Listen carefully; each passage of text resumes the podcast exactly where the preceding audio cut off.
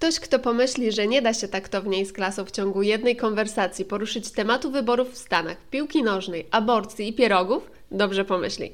Jednak Ryszard, Szymon i Wiktor wbrew prognozom, horoskopom i piętrzącym się przeciwnościom postanowili spróbować. Twierdzą, że im się udało.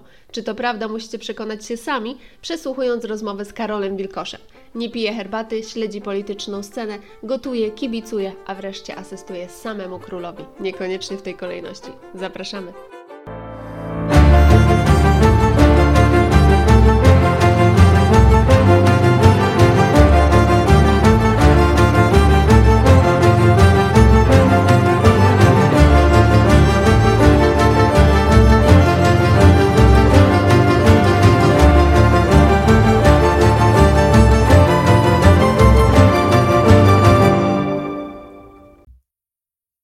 Pokazało 3, 2, 1.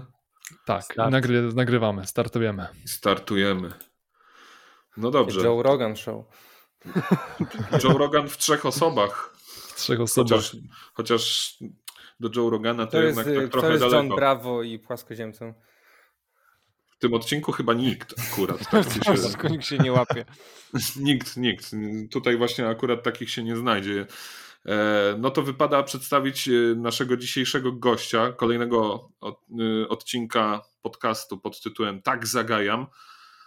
To będzie bardzo ciekawy człowiek, człowiek wielu talentów, tak bym to powiedział.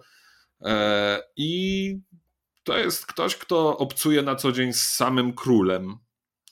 Nie wiem, czy żyje w jego cieniu, czy idzie przed nim, a może słodzi mu na przykład herbatę. No właśnie, to może się nawet dzisiaj wyjaśni. Karol Wilkosz jest naszym gościem. Dzień dobry, dobry wieczór, bo o tej porze to już ciemno jest. No witam serdecznie, dziękuję za tak piękne wprowadzenie. E, No, myślę, że będzie ciekawa rozmowa. Witamy cię serdecznie. Raz Witamy jeszcze. serdecznie. Mam taką nadzieję, tu nawet mamy w ogóle podzielone na segmenty, yy, znaczy podzielony na segmenty mamy scenariusz dzisiejszej rozmowy, chociaż wiadomo, nie musimy się go trzymać. I część pierwsza wręcz mówi, ile słodzisz?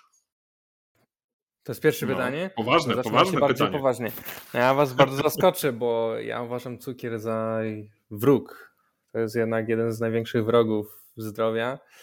Biała śmierć i nie piję ani kawy, ani herbaty, więc nie słodzę. Okej. A dlaczego O, nie pijesz ani kawy, ani herbaty? To jest intrygujące, to jest- muszę przyznać. To jest powiązane z moją religią. Jestem Okej. członkiem Kościoła Jezusa Chrystusa, Świętych Dniach Ostatnich, czasami zwanymi Aha. mormonami. Tak, I tak. tam mamy taki kod zdrowia, e, wedle którego jesteśmy. E, mamy takie przykazanie, żeby unikać pewnego rodzaju substancji, no, jest alkohol, e, narkotyki, tytoń, no i także kawa, herbata. Czyli to wspomaga bycie fit, mówiąc krótko, od religii zdrowym do ciele zdrowy zdrowia. duch. W No tak. ciele zdrowy duch. Ale to jaka jest alternatywa w takim razie? Pijesz wodę głównie? Tak jakby na tym to polega? E, wiesz, tak, alternatyw jest całkiem dużo tak naprawdę. Ja głównie piję wodę, unikam nawet soków, bo wbrew pozorom soki często Też mają cukier. dużo cukru. Tak. Tak, i to czasami mają więcej cukru niż na przykład Coca-Cola, co jest coś zdumiewające pewnie dla wielu osób. Rzeczywiście. Coś tylko dlatego, że jest sokiem, znaczy, że jest zdrowe. E, Aha. w ogóle ogólnie unikam jakichś napojów gazowanych, ale to ze względów zdrowotnych tutaj stricte. Jasne. Głównie woda, e, inka, inka, czyli ka- O. kawa zbożowa, to jest Okej. okej. To fajnie. E, mleko, no i czasami tam jakiś sok pomarańczowy, ale to w małych ilościach. Naprawdę, Okej. piję wodę. Mówiąc szczerze, ja dnia bez kawy, przynajmniej jednej, to bym sobie nie mógł tak naprawdę wyobrazić, ale to nie dlatego, że to jest jakaś używka, tylko że no, czasem ten kopniak jednak jest potrzebny. No ja, ja jestem herbaciarzem. Ja też właśnie dużo herbaty piję. Zastanawiam się, jaki jest powód, w sensie na co herbata negatywnie wpływa. No herbata również jest, zawiera kofeinę zresztą, więc można, możemy ją razem do kawy wróż, w, w, w, do tego Znaczy samego tak, worka do tego samego w worka. zasadzie, nie? Jasne. Tak, bo w- herbacie jest teina i Tak, to jest teina. właśnie pochodna czy, czy z rodziny tej Z- kofeiny, Chyba z już, rodziny, już nie tak, tak, tak. E, No generalnie, ale też herbata herbacie nierówna, prawda? Różne, różne są herbaty. Czarne herbaty zresztą też, ta, już nie pamiętam jak to się do końca nazywa, ale ma coś wspólnego z fluorem, z tego co pamiętam. Przynajmniej, przynajmniej z nazwy i odbarwia zęby.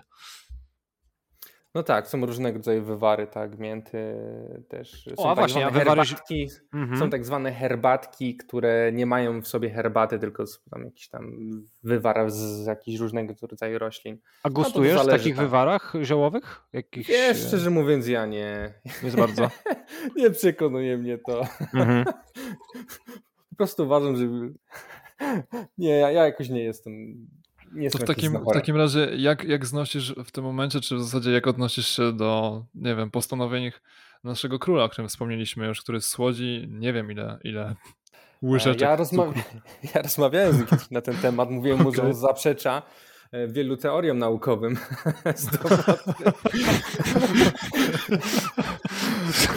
Ja pamiętam, jak przytyłem w Stanach Zjednoczonych jakieś Mhm. 20 kilo i postanowiłem schudnąć, więc pomyślałem, że kurczę, muszę się dowiedzieć, co robię nie tak. Zapisałem się na Mhm. klasę taką no, po, dietetyczna, biologiczna, takie coś połączone, żeby się po prostu Mhm. nauczyć, co jeść, czego nie jeść. No i zrozumiałem, że cukier no, to jest jedna z najgorszych rzeczy, tak? E, i No tak. Patrząc na dietę króla, samego prezesa, no to Czyli on, rozumiem, że on zaprzecza tym te, teorią samą egzystencją. Tak, ja ale myślę, że on dużo nadgania dużą ilością tłuszczy, które konsumuje, a poza tym myślę, że także no, w pewnym sensie jest już przyzwyczajony do tych pokarmów, a poza tym, no szczerze mówiąc, to, że ktoś jest zdrowy, czy na przykład dobrze się czuje, nie znaczy, że nie może być zdrowszy. Ja myślę, że jakby zmienił swoją dietę, to byłby jeszcze zdrowszy, no ale e, chcącemu nie dzieje się krzywda, tak? No oczywiście, że tak. W każdym razie Korwin jest już z nami i w polityce od długich lat, więc wydaje mi się, że ma zdrowie jak... Teraz No brakuje właśnie, mi jakiegoś tu, fajnego... Bo tu, bo tu trzeba by wyjaśnić jedną rzecz, bo może nie wszyscy wyłapali, ale jeżeli mówimy król, no to w polskiej polityce jest y, Tylko jeden. tylko jeden król. Y, Niektórzy piszą przez U otwarte wręcz. Jak to jest w ogóle obcować z nim na co dzień? Bo znaczy na co dzień. Nie wiem, czy tak codziennie się widzicie, ale chyba dosyć często, prawda? No teraz bardziej zdalnie codziennie, no ale tak, tak. E, No myślę, że jest to bardzo interesujące. E, Przez większość czasu to tak naprawdę jest e, powiedzmy działanie polityczne, myślenie jak można przekazywać treści w sposób interesujący i docierający do szerokich mas i w sposób przekonywujący, ale czasami są też takie powiedziałbym bardziej prywatne momenty, dyskusje. O właśnie, jeżeli chodzi właśnie, bo ty jesteś asystentem Tak, Korwina. E, jakie właściwie, co, co należy do, do twoich obowiązków oprócz tej dyskusji, oprócz zastanowienia się nad przekazaniem tych, tych informacji? No, z tego co mogę powiedzieć, to jest ogólnie no, przegląd mediów, yy, Mhm. pomoc w prowadzeniu social mediów, yy, no, analizy pewnego rodzaju, podrzucanie tematów, Mhm. śledzenie co się dzieje, więc to, no i czasami jakieś tam rzeczy, załóżmy ad hoc tak zwane. Okej, O, to, czy- to może, Karolu, możesz uchylić rąbka tajemnicy, bo wiadomo, że pan prezes bardzo często e, lubi pisać na e, Facebooku czy tam na Twitterze. Teraz na Facebooku już chyba niekoniecznie, bo z tego co kojarzę, jego konto zostało tam zbanowane w jakiś sposób. E, ale on bardzo lubi pisać i on to wszystko robi sam na tych swoich social mediach? Jak to jest? No, tak, tak, ciekawe pytanie. Powiedziałbym. Teraz Nie, się no przyznasz, że to ty piszesz. Nie, nie, prezes y, dużą część pisze sam. E, Czasami tam pomagam lub, no wiecie, jak ktoś na przykład, nie wiem, jest link do live chatu, no to mogę zdradzić rąbek tajemnicy, to ja wrzucam. Okej. Nie będziemy zawracać głowy prezesa, żeby wrzucać link do live chatu. Aczkolwiek Jasne. no on może to wszystko samemu zrobić, tak? To, to też Mhm. jest. y, No albo czasami załóżmy, że ktoś przekleje jego wypowiedź skądś gdzieś, no to może mogę ja to zrobić, ale to jest zawsze w duchu prezesa. No i on mówię, dużą część naprawdę robi samemu. To nie jest tak, jak kiedyś był ten chyba błąd na Facebooku. Tam się okazało, że wiecie, ktoś inny w, w ogóle prowadzi kontakt, ktoś inny to pisze. Nie no, prezes jest nie, jego styl jest nie, nie do podrobienia tak naprawdę i e, jest, no, przekaz i jego styl w pewnym sensie musi się zgadzać. Więc to wszystko jest konsultowane, pisane przez niego, no, lub przynajmniej w duchu, lub to są jego wypowiedzi, po Królewska którymi mógłby się podpisać. Tak jest. To Mhm. bardzo dobrze czuć w ogóle, jak się czyta te jego najnowsze wpisy i porównuje się do tego, co kiedyś było publikowane w najwyższym czasie. jak y, był bardziej wziętym publicystą niż jeszcze e, politykiem. No właśnie, przejdźmy może do tej polityki też troszeczkę, chyba że chciałeś jeszcze coś dodać na ten temat. No nie, mam tylko taką uwagę, że czasy się zmieniły. Ja też pamiętam, kiedy prezes pisał, tak naprawdę on się najbardziej wybił podczas prowadzenia swojego bloga na Onecie. Tak. E, kto, to pamięta teraz? E, te Mhm. teksty były o wiele ambitniejsze, były ciekawsze, Mhm. myślę, pewnie głębsze. Teraz w pewnym sensie, może dlatego, że ma szerszy zakres do większej publiczności, te teksty są prostsze, no także prezes już y, e, w pewnym sensie czuje się, że praktycznie chyba już wszystko powiedział, więc czasami czuje się, że musi się powtarzać, ale myślę, że też po prostu odbiorcy zmienili i media, tak? Na Facebookach był wcześniej, e, czy teraz w Twitterze, czy na stronie korwinmike.pl. Ludzie szukają prostszych i przystępniejszych treści, szybszych niż myślę kiedyś. Kiedyś po prostu ludzie chcieli czytać dłużej. Dlatego myślę, że fajnie, że robicie takie podcasty, bo ja pamiętam, jak robiliśmy Korwin TV i miałem takie, nie wiem, próbowałem coś powiedzieć w 10-15 minut. Mhm. Mhm, mhm. Tak, króluje krótka informacja, zwięzła i nie do końca może treściwa, ale no takie, takie są czasy Twittera.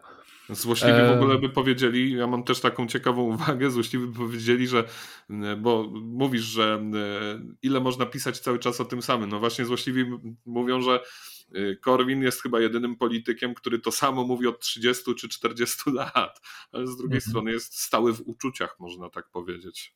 no, stały w poglądach. E, Wiadomo, sytuacje się zmieniają, ale pewnego rodzaju zasady, które wyznaje, e, można nadal je opisywać w ciekawy sposób. No i często też mu się zdarza nadal, to, co jest na, naprawdę trudne, e, wymyślać nowe jakieś anegdotki, nowe przykłady. Mówię, to jest trudne dlatego, że wymyślił ich, ich już bardzo wiele. Mhm.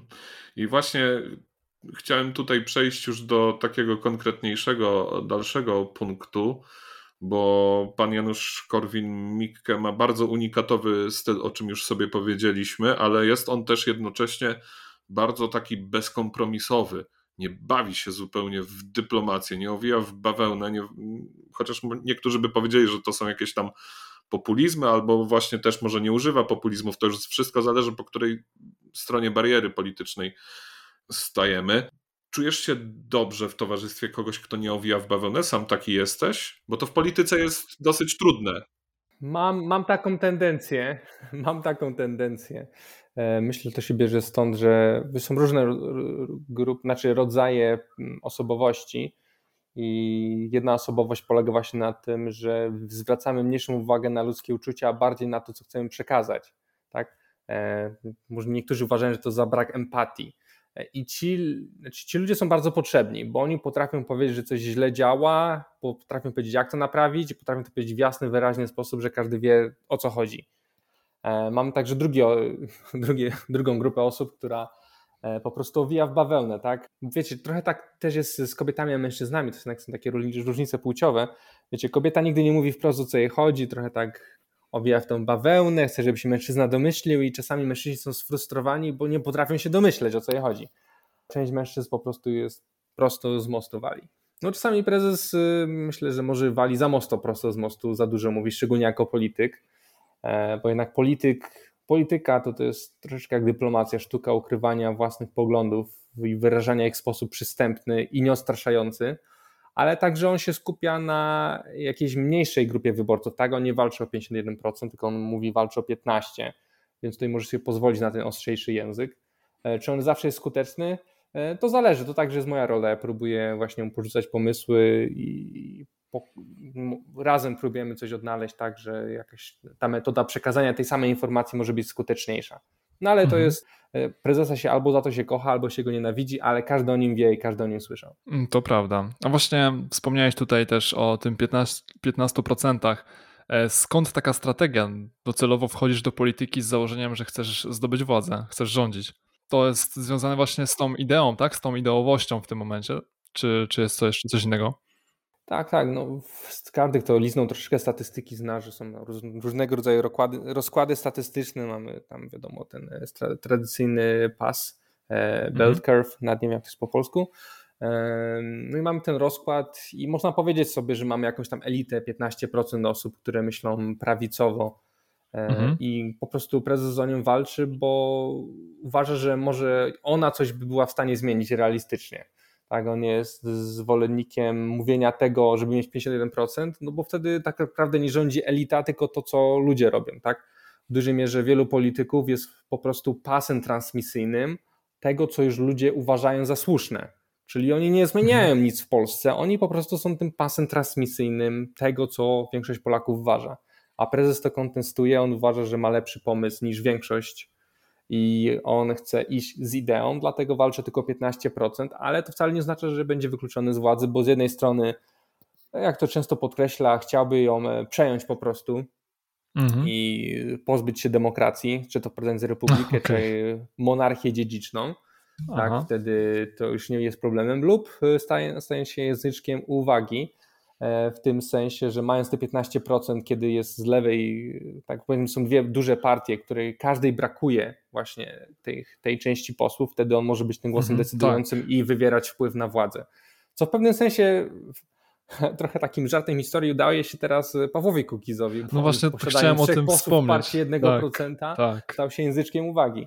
Mhm, zdecydowanie tak. Zaskoczyłeś mnie z tym, co wspomniałeś o tej monarchii dziedzicznej, E, bo to jest ustrój, który kiedyś już mieliśmy i e, zastanawiam się właśnie skąd taki pomysł na tak gruntowne przejęcie władzy. Ale to, to nie jest akurat dziwne, no bo z tego co ja kojarzę, to Janusz Korwin-Mikke od wielu, wielu lat optuje za tym, że powinien być powrót do monarchii. Tak, tak. Znaczy ja, mógł, ja tutaj będę tłumaczył poglądy prezesa, bo ja osobiście akurat monarchistą nie jestem, jestem republikaninem. Mhm. E, nie wiem, czy kogoś to interesuje, ale prezesa, Jak najbardziej interesuje. Najbardziej. prezesa rozumowanie jest e, takie, że prędzej czy później, znaczy on, on jeszcze dopuszcza republikę, tak, w której jest poszanowanie własności, nie ma redystrybucji bogactwa, więc republika jest dla niego do zaakceptowania, on po prostu uważa, że najlepszym strojem jest monarchia, ale musi mhm. być absolutna i dziedziczna i oświecona. Tak, okay. W Polsce akurat nie ma tak naprawdę silnej tradycji monarchistycznej, bo z wyborem Henryka Walezego to już nie była monarchia e, w pełnej słowa tego znaczenia, tylko był prezydent, znaczy monarcha wtedy był wybierany przez szlachtę po pierwsze, a po drugie jego rola była ograniczona dość do funkcji prezydenckiej. Miał podobną funkcję mhm. jak obecny prezydent Stanów Zjednoczonych. I monarchia, co najważniejsze, nie była dziedziczna właśnie i co zresztą przewracała Konstytucja 3 maja, tak wprowadzała monarchię dziedziczną. Tak. Tak, tak, mhm. to prawda. No dobrze, y, to jeszcze tak krótko tylko, bo, bo nie chcemy się skupiać na y, osobie Janusza Korwin-Mikkego, tylko bardziej chcielibyśmy czegoś dowiedzieć się o tobie, ale to no, mhm. wiadomo, poprzez jego osobę też się czegoś właśnie o tobie dowiemy. Chciałem cię zapytać, jak to było, gdy zostałeś asystentem króla? W jakich okolicznościach do tego doszło? Y, czy to było po prostu coś na zasadzie on szukał E, swojego asystenta właśnie, czy kogoś do pomocy, czy sam się znalazłeś? No sami zdecydujcie, jak to było. Znaczy, powiem wam, jak to było. mamy, mamy za ciebie odpowiedzieć na to pytanie. czy wróciłem ze Stanów e, po studiach i pracowałem tam też i wróciłem do Warsz- znaczy wróciłem do Polski, zamieszkałem w Warszawie i szukałem pracy. I w momencie, kiedy szukałem pracy, no miałem dużo wolnego czasu, tak? Wcześniej, jak byłem młodszy, tak w wieku 18 lat, to angażowałem się jeszcze w Kongres Nowej Prawicy E, mhm. Więc odnowiłem kilka kontaktów, poszedłem na kilka spotkań. Spotkałem tam prezesa, zamieniłem z nim kilka słów, a później był obrady okrągłego stołu edukacyjnego, na który poszedłem i tam miałem e, możliwość przemówienia. E, znaczy, załatwiłem sobie samemu w dziwny sposób. Po prostu mhm. poszedłem i zapytałem się, czy mogę coś powiedzieć, i się zgodzili. I to szło na żywo w TVP Info, dziwo. Okay. Wtedy myślę, że też prezes. Mówisz? E, mówiłem o tym, że trzeba wprowadzić bon edukacyjny, że szkolnictwo, no, że to rodzice powinni mieć wpływ na szkołę. Aha, okay. w, tym, w, w, tym nurcie, że Milton Friedman miał świetny pomysł, a nie, że okay, państwo ma decydować o wszystkim, kto ile, gdzie zarabia i co się mm -hmm, uczy. Mm -hmm. No bo dzieci należą do rodziców, tak? W konstytucji jest nawet napisane, że to rodzice mają wpływ na to, czego się uczą ich dzieci, a de facto to wygląda tak, że nasze rodzice mają wpływ na to, kto wygrywa wybory, a ten, kto wygrywa wybory, wyznacza minister edukacji, a on decyduje o czym uczą się jego dzieci. No, Więc teoretycznie tak jest to spełnione mhm. w tej konstytucji, ale to jest tak pośrednio, że nie widać, gdzie jest początek, a gdzie jest koniec. Więc wracając, kiedy tam przemawiałem, myślę, że spodobało mu się to sposób, jaki mówię i że chcę się angażować. No i tak później dalej się angażowałem w partii, rozrobiłem tam różne rzeczy, a później jak się udało wejść do Sejmu, to jak już został posłem, to potrzebował asystenta, więc Mhm. Tak naturalnie to po prostu. tak, tak, to po prostu na naturalny sposób. Mhm. A w ogóle skąd w tobie zainteresowanie polityką, bo to mnie też zastanawia, jakby to mówisz od najmłodszych lat już się gdzieś angażowałeś. Tak, tak. e, Zawsze mnie interesowała polityka. Skąd pamiętam, nawet oglądałem telewizję, tam wiadomości, czy coś tam dzieje w Sejmie. Tak naprawdę, kiedy w wieku 16 lat, tak, w wieku 16 lat mój brat y, z, uczył się na prawo jazdy i osoba, która go uczyła jeździć samochodem, tam wspominała o Korwinę Mikke i pamiętam, że sobie go włączyłem na YouTube'a i myślałem najpierw, że to jakiś wariat, ale później mówię, o tak, dobrze mówi, dobrze mówi tutaj o tych podatkach. No i stąd się wzięło zainteresowanie, dalej się rozwinęło. Nie wiem, czy kojarzycie, ale pan mm, prezes Korwin-Mikke kiedyś dołożył wokale do jednej piosenki o podatkach i to o dziwo było u Skiby. E, Tak, znam. z- Jest podatek dochodowy i akcyza w alkoholu, nawet w kiju bilardowym czy w cenie samochodu. Tak, tak było, tak było. Korwin rapował zanim to było modne. Tak, to, ale to był chyba solowy jakiś tam album Skiby z Big Cyca, tak mi się kojarzy coś. Nie był to Znaczy, Big to Cyc. razem zaśpiewali tę piosenkę, Skiba i Korwin. Nadal Tak, można tak, ją tak. znaleźć na YouTubie. Ja Aha. ciekaw jestem w ogóle jak sam Skiba dzisiaj, dzisiaj podchodzi do tego featuringu. Ja to teraz wspominam Hot 16 Challenge Korwina, jakby bardzo, bardzo zadziwił mnie jego, nie tyle nawet styl, ale umiejętność rapu, to było takie wow, ten facet nie tylko polityką się zajmuje. No, dokładnie. Dobra, to już może przestańmy mówić o, o prezesie, tylko już tak skupmy się może na totalnie na Karolu. No, wiadomo, to był fajny wstęp, żeby przejść dalej. Tu mamy zatytułowany tak ciekawie segment. Ja nie będę go całego czytał, bo to wiadomo, bez sensu, ale co ty w ogóle wiesz o życiu? Tak się nazywa ten segment. Tak nam Wojtek wszystko to przygotował, a się okazało w ostatniej chwili, no, w, w ostatniej chwili się okazało, że on nie może wystąpić w dzisiejszym nagraniu i jego bardzo ciekawi to, jak bardzo jesteś zamerykanizowany. No nie mnie oceniać, nie można być sędziem we własnej sprawie, więc musicie zadawać mi pytania. Może jakiś styl życia ci się udzielił, może nie wiem, bardziej, e, cze, może czegoś ci brakuje tutaj w Polsce po tym pobycie w Stanach. No, Tak, tak pół żartem, pół serio, a już wcześniej robiłem. Myślę, że nitkowanie to jest coś bardzo amerykańskiego, nitkowanie zębów. To tak mówię, pół żartem, pół serio. no ale to coś w tym jest rzeczywiście. Ale przechodząc tak bardziej na serio, w pełni jestem am- zamerykanizowany w jednej kwestii. Myślę, że w poglądach politycznych, w tym sensie, że podzielam, jestem pewnego rodzaju, można powiedzieć, ideologicznym dzieckiem amerykańskiej rewolucji, czyli podzielam te poglądy, e, na których powstały Stany Zjednoczone, na których miały się opierać i które myślę, że uczyniły je wielkimi czyli dorobek Konstytucja Stanów Zjednoczonych, Deklaracja Niepodległości, podejście republikańskie, wolny rynek, zasady samopomagania sobie. Więc te wszystkie zasady myślę, że są bardzo głęboko we mnie. No mogę powiedzieć, że tutaj jestem w pełni zamerykanizowany. Czyli widziałbyś system też republikański w Polsce, podejrzewam. Tak, tak. Myślę, że wiele rzeczy można wzorować. Oczywiście nie można przekładać niczego jeden do jednego, bo Polska jest innym krajem, ma inny dorobek, ma inną historię, ale Mhm. myślę, że wiele rzeczy, e, to jest, powiedziałbym, to nie jest tylko dorobek amerykański, tak, bo pamiętajmy, że mamy przecież Kazimierza Puławskiego, mamy Tadeusza Kościuszkę, którzy walnie się przyczynili do, do powstania Stanów Zjednoczonych. No oni są tam bohaterami narodowymi wręcz. Dokładnie, więc Tadeusz Kościuszko też najpierw wygrał wojnę o niepodległość Stanów Zjednoczonych, później wrócił do Polski, no tu mu się niestety nie udało, ale myślę, że to jest właśnie taki wspólny dorobek i to nie jest tylko dorobek amerykański, ale to też jest przecież to, co powstało w Stanach Zjednoczonych, trójpodział władzy, konstytucja, silna władza prezydencka, to było pokłosie i, i chrześcijaństwa i rzeczy, które zostały zabrane z Rzymu czy z Grecji starożytnej, wszystkiego, całego dorobku z Europy, więc mówię, to jest nasz wspólny dorobek, którego powinniśmy czerpać, na który możemy się wzorować, no ale także oczywiście dostosowywać go do naszej obecnej sytuacji, no i także rzeczy, które my odkryliśmy, że działają dobrze, tak? Bo to nie jest tak, że ja uważam, że wszystko, co z Ameryki jest najlepsze, bo też są Mhm. rzeczy, które są lepsze w Polsce i jestem po prostu staram się być obiektywny. Uważam, że patriotyzm nie powinien polegać na tym, że uważam, że to, co moje jest najlepsze, Mhm. Tylko trzeba być po prostu obiektywnym. Są pewne rzeczy, które lepiej działają w różnych krajach, są pewne rzeczy, które w różnych kulturach są lepsze i czerpmy z tego. No tak, to, to, to, to jest jak najbardziej racja, czyli no też w nawiązaniu do tego, co wcześniej mówiłeś o swoim wyznaniu, nie udzielił ci się ten styl e, amerykański pod kątem na pewno diety, e, czyli hamburgery, Coca-Cola. Nie, nie. Choć lubię burgery, ale lubię robić troszeczkę inaczej niż Amerykanie.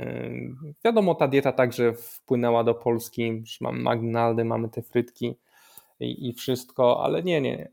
Czerpię ze wszystkiego. No i szczególnie teraz na przykład nauczyłem. Bardzo przepraszam, ale dzwoni do mnie, nie zgadniecie kto, i odbiorę. Mogę Dobrze. na przerwę z wami na chwilę. Dobra. To się wytnie. Halo? Albo nie.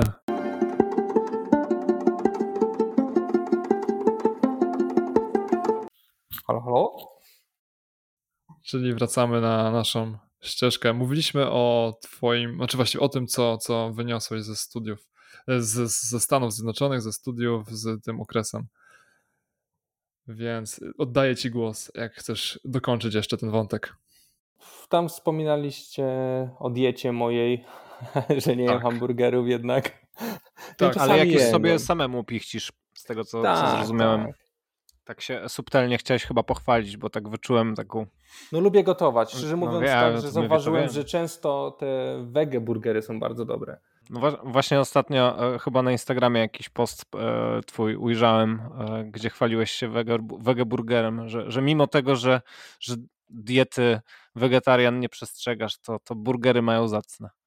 No mają, mają. I to prawda. Ja uważam w ogóle, że w ostatnich czasach postawi- po, po, poprawiło się, co że poprawiło, pojawiło się bardzo dużo tych zamienników. Nie wiem, czy jadłeś kiedyś owoce chlebowca jako zamiennik Nie, nie. mięsa z kurczaka. No, no powiem, że oszustwo zmysłów. Owo, owoc chlebowca nie ma kompletnie smaku i wystarczy tak samo doprawić, a w konsystencji jest dość podobny do Jest kurczaka. bardzo włóknisty i, i biały dosyć, e, może po Tak. grupce termicznej, ale wygląda jak, jak kurczak. Często się nuggetsy z tego robi podobno. A taka dygresja. Dobra, to wracając na właściwe tory, studiowałeś w Stanach. Mhm. Pierwsza rzecz, która mnie bardzo ciekawi, to jakbyś mógł dokładnie powiedzieć, co studiowałeś. Dokładnie to najpierw zacząłem studiować entrepreneurship, czyli przedsiębiorczość, Mhm. a później kierunek się nazywał Financial Economics, który bym przetłumaczył jako finansowa ekonomia, finanse i ekonomia. Czyli mówiąc krótko, interesowało Cię zawsze to, co się może znaleźć w portfelu. No tak, tak, wiadomo, dżentelmeni o pieniądzach nie rozmawiają, dżentelmeni pieniądze mają. No tak, to prawda. A trudno było się dostać na studia w Stanach? Gdzie studiowałeś? Tak naprawdę najciężej to jest dostać e, wizę. To jest naprawdę trudna sprawa. Więc y, żeby na przykład wyjechać na studia, to oczywiście najpierw musicie znaleźć jakąś szkołę, ale to nie jest takie proste, bo Stany Zjednoczone nie wpuszczą was na studia, jeżeli nie udowodnicie, że jesteście w stanie sami się utrzymać tam lub ktoś nie zagwarantuje, że no, chyba tam na sumę, ona się zmienia, ale chyba teraz jest około, nie wiem, 12 tysięcy dolarów, że ma na koncie i w razie co wam pomoże. Mhm. Okej.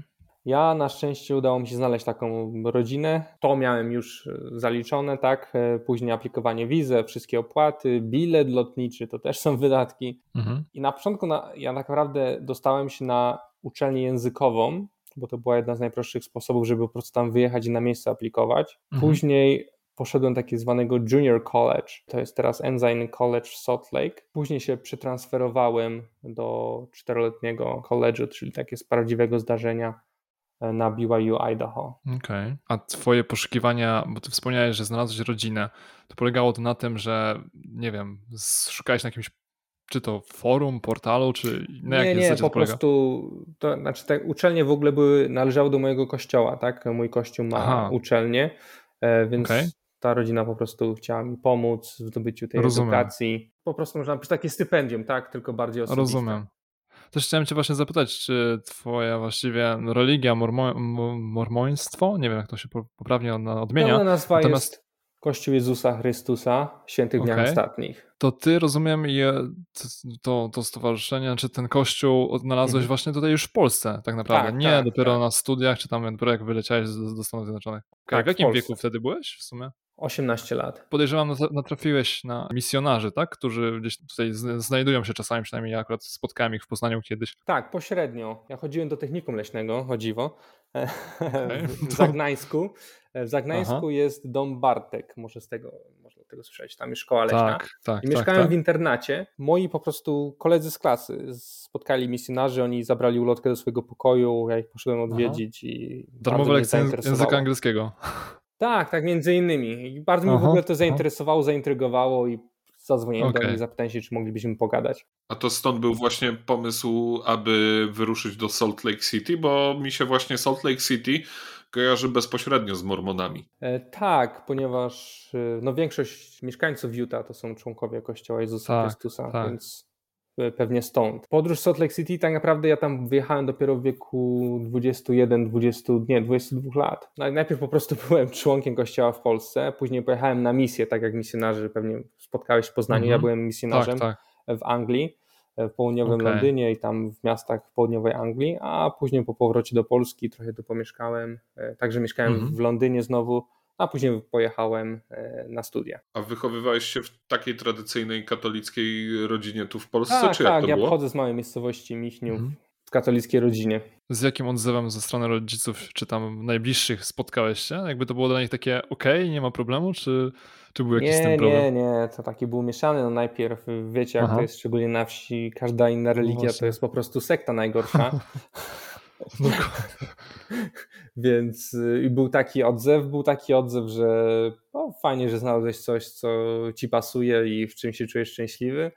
E, Więc były takie dwa odzewy głównie, tak? Że Aha, jeden aha. taki akceptacja, a drugi, co ty robisz w tej sekcie, jeszcze ci zrobię krzywdę. A to wcześniej, y, zanim znalazłeś tę swoją drogę w y, tym kościele, ty odszedłeś w jakiś sposób od kościoła katolickiego? Coś cię odwiodło? Wiem, że pytam o sprawy bardzo osobiste, Nie, ale nie, nie ma problemu, tylko zastanawiam się, jak to było. Muszę sobie samemu przypomnieć. Szczerze mówiąc, od zawsze, od zawsze miałem takie uczucie, że coś jest nie tak z kościołem katolickim, czegoś mi tam brakowało. E, Miałem takie przeczucie, że nie jest to ten sam kościół, o którym czytam w Nowym Testamencie.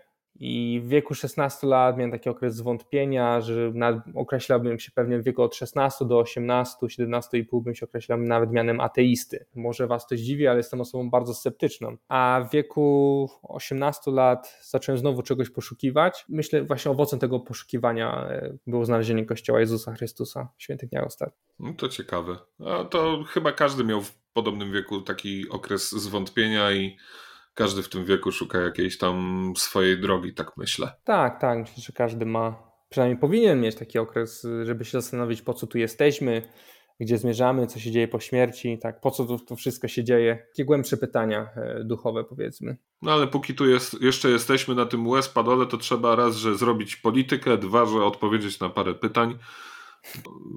Wróćmy może właśnie do tych studiów, bo mnie to też ciekawi, co cię skłoniło do wyjazdu akurat tam. Czy bardzo marzyłeś o, o tych studiach y, w Stanach, pomijając to, że one są tam horrendalnie drogie, no bo wiadomo, mówiłeś, z Mhm. czym to się wiąże. Czego oczekiwałeś? Że dostaniesz lepszą edukację? Czy y, będzie jakoś inaczej niż w tym nudnym, nazwijmy to, systemie y, szkolnictwa wyższego w Polsce, no bo on jest taki, jakby nie było. Y, Czy oczekiwałeś czegoś nowego, świeżego? Myślę, że to się wzięło po pierwsze z takiej fascynacji ze Stanami Zjednoczonymi, ciekawości. E, Zawsze mnie, byłem bardzo ciekaw innych krajów, jak to tam jest. Bo Wiadomo, podróże kształcą. Więc to było wszystko połączone, tak? E, Także chęć zobaczenia, jak może wygląda kościół tam, ale także chciałem zdobyć edukację i w pewnym sensie się wyróżnić na rynku, bo planowałem wrócić do Polski, nawet już przed wyjazdem. Wiele osób tego nie robi, co ciekawe, ale dlaczego chciałem się wyróżnić? No bo każdy musi się jakoś wyróżnić. Wiecie, w naszych czasach ukończenie wyż... uczelni wyższej już nie jest wyczynem. Praktycznie każdy to robi, więc w jakiś sposób trzeba zdobyć jakieś inne, inne umiejętności, zdolności, żeby mieć łatwiej na tym rynku pracy. No A tak. z ciekawości, czemu, czemu akurat właściwie zawsze przyświecała Ci ta wizja powrotu? To jest kwestia patriotyzmu? To jest. Co, co to, jak to nazywasz po prostu? Można i tak, można i tak, ale wiecie, ja, ja czasami unikam używania słowa patriotyzm, bo łatwo jest go wypowiedzieć, a ciężej jest to realizować i różne osoby różnie rozumieją patriotyzm Mhm. i często po prostu ła- łatwo go powiedzieć, tak? Łatwo wypowiedzieć te No słowa. tak, tak, tak. Myślę, że to także jest powiązane z moją religią, z moim podejściem do tego, co, jaki chcę mieć wpływ na świat i myślę, że są tutaj potrzebni właśnie ludzie, którzy chcieliby coś zmienić w tym kraju na lepsze, jakoś się przyczynić, mieć wpływ na innych ludzi i myślę, że mogłem, mogę w Polsce dołożyć więcej tych cegiełek w budowaniu dobra ogólnego, niż mógłbym to zrobić w Stanach. Tak myślę, że tej te umiejętności, te doświadczenia, te talenty, które mam, myślę, że w Polsce mogą więcej zrobić dobrego niż mogłyby zrobić w Stanach. Okay. A twoje zainteresowanie polityką, jak rozumiem, wtedy z gruntu polskiego przeniosło się na ten grunt amerykański. No tak. Żywo tak. się tam interesowałeś pewnie tym, co się działo. E, tak, byłem nawet, e, jak to się mówi, wolontariuszem Partii Republikańskiej, bo chciałem zobaczyć, jak to działa tam ta polityka, także byłem w oku libertarian i innych osób, więc cały czas byłem jakoś tam zaangażowany, rozmawiać e, z, czy to z członkami parlamentu, znaczy Izby Kongresmenów, e, czy to pojechać do Waszyngtonu. Miałem i takie doświadczenia, za które jestem bardzo wdzięczny. To jest właśnie też dla mnie mega ciekawe, bo dobrze wiemy, na czym, znaczy może nie wszyscy dobrze wiedzą, ale w Stanach Zjednoczonych jest ten słynny system dwupartyjny, Mhm. Tyle, że to nie polega na tym, że wszyscy w tych dwóch partiach się ze sobą zgadzają. Tam są różne frakcje, różne skrzydła. To jest dosyć mocno widoczne z perspektywy kogoś, kto jest świeży, nowy, wchodzi w te struktury, mikrostruktury, widzieć właśnie te, te podziały, różnice. Jak to jest właśnie wewnątrz tej partii republikańskiej? E, masz stuprocentową rację. Po prostu system Jowów, który istnieje w Stanach Zjednoczonych, zmusza do istnienia dwóch partii tak naprawdę czyli tworzą się po prostu koalicje. I w Partii Republikańskiej znajdziecie os osoby, które jakby chciały, to by mogły już być w Partii Demokratycznej. I znajdziecie osoby, które są załóżmy na przykład skrajnymi libertarianami, anarchokapitalistami, czy mają poglądy już tam bardzo skrajne, których na przykład część Partii Republikańskiej nawet odrzuca, uważając je za zbyt skrajnie prawicowe. W pewnym sensie od sasa do lasa, ale tam nic tak nie łączy jak wspólny wróg w pewnym sensie, więc wszyscy się jednoczą i po prostu buduje się platformę na ogólnikach. Później się patrzy, jak to wychodzi w praniu. No ale także tam jest ta polityka bardziej lokalna, bo pamiętajmy, że Stany Zjednoczone to nie jest w pewnym sensie ten kraj, bo United States of America można tak samo przetłumaczyć jako Zjednoczone Państwa Ameryki. Więc y, wszystkie Stany są różne. Jak się zapyta Amerykanin na to, nie mówi, że ze Stanów Zjednoczonych, tylko on wam powie, że z Kalifornii na przykład, czy z Nowego Jorku. Nie powie, że ze Stanów Zjednoczonych. Tam ludzi można identyfikować w ogóle na różne sposoby od kuchni, poprzez akcent, aż do pochodzenia, no bo wiadomo, że tam każdy ma różne korzenie. Dokładnie, dokładnie. Więc zdarza się na przykład, że republikanin, y, który startuje w Kalifornii, on jest dość, powiedziałbym, centrolewicowy a republikanin, który jest na przykład w Teksasie, czy w Montanie, czy w Utah, on jest o wiele bardziej prawicowy niż ten republikanin z Nowego Jorku.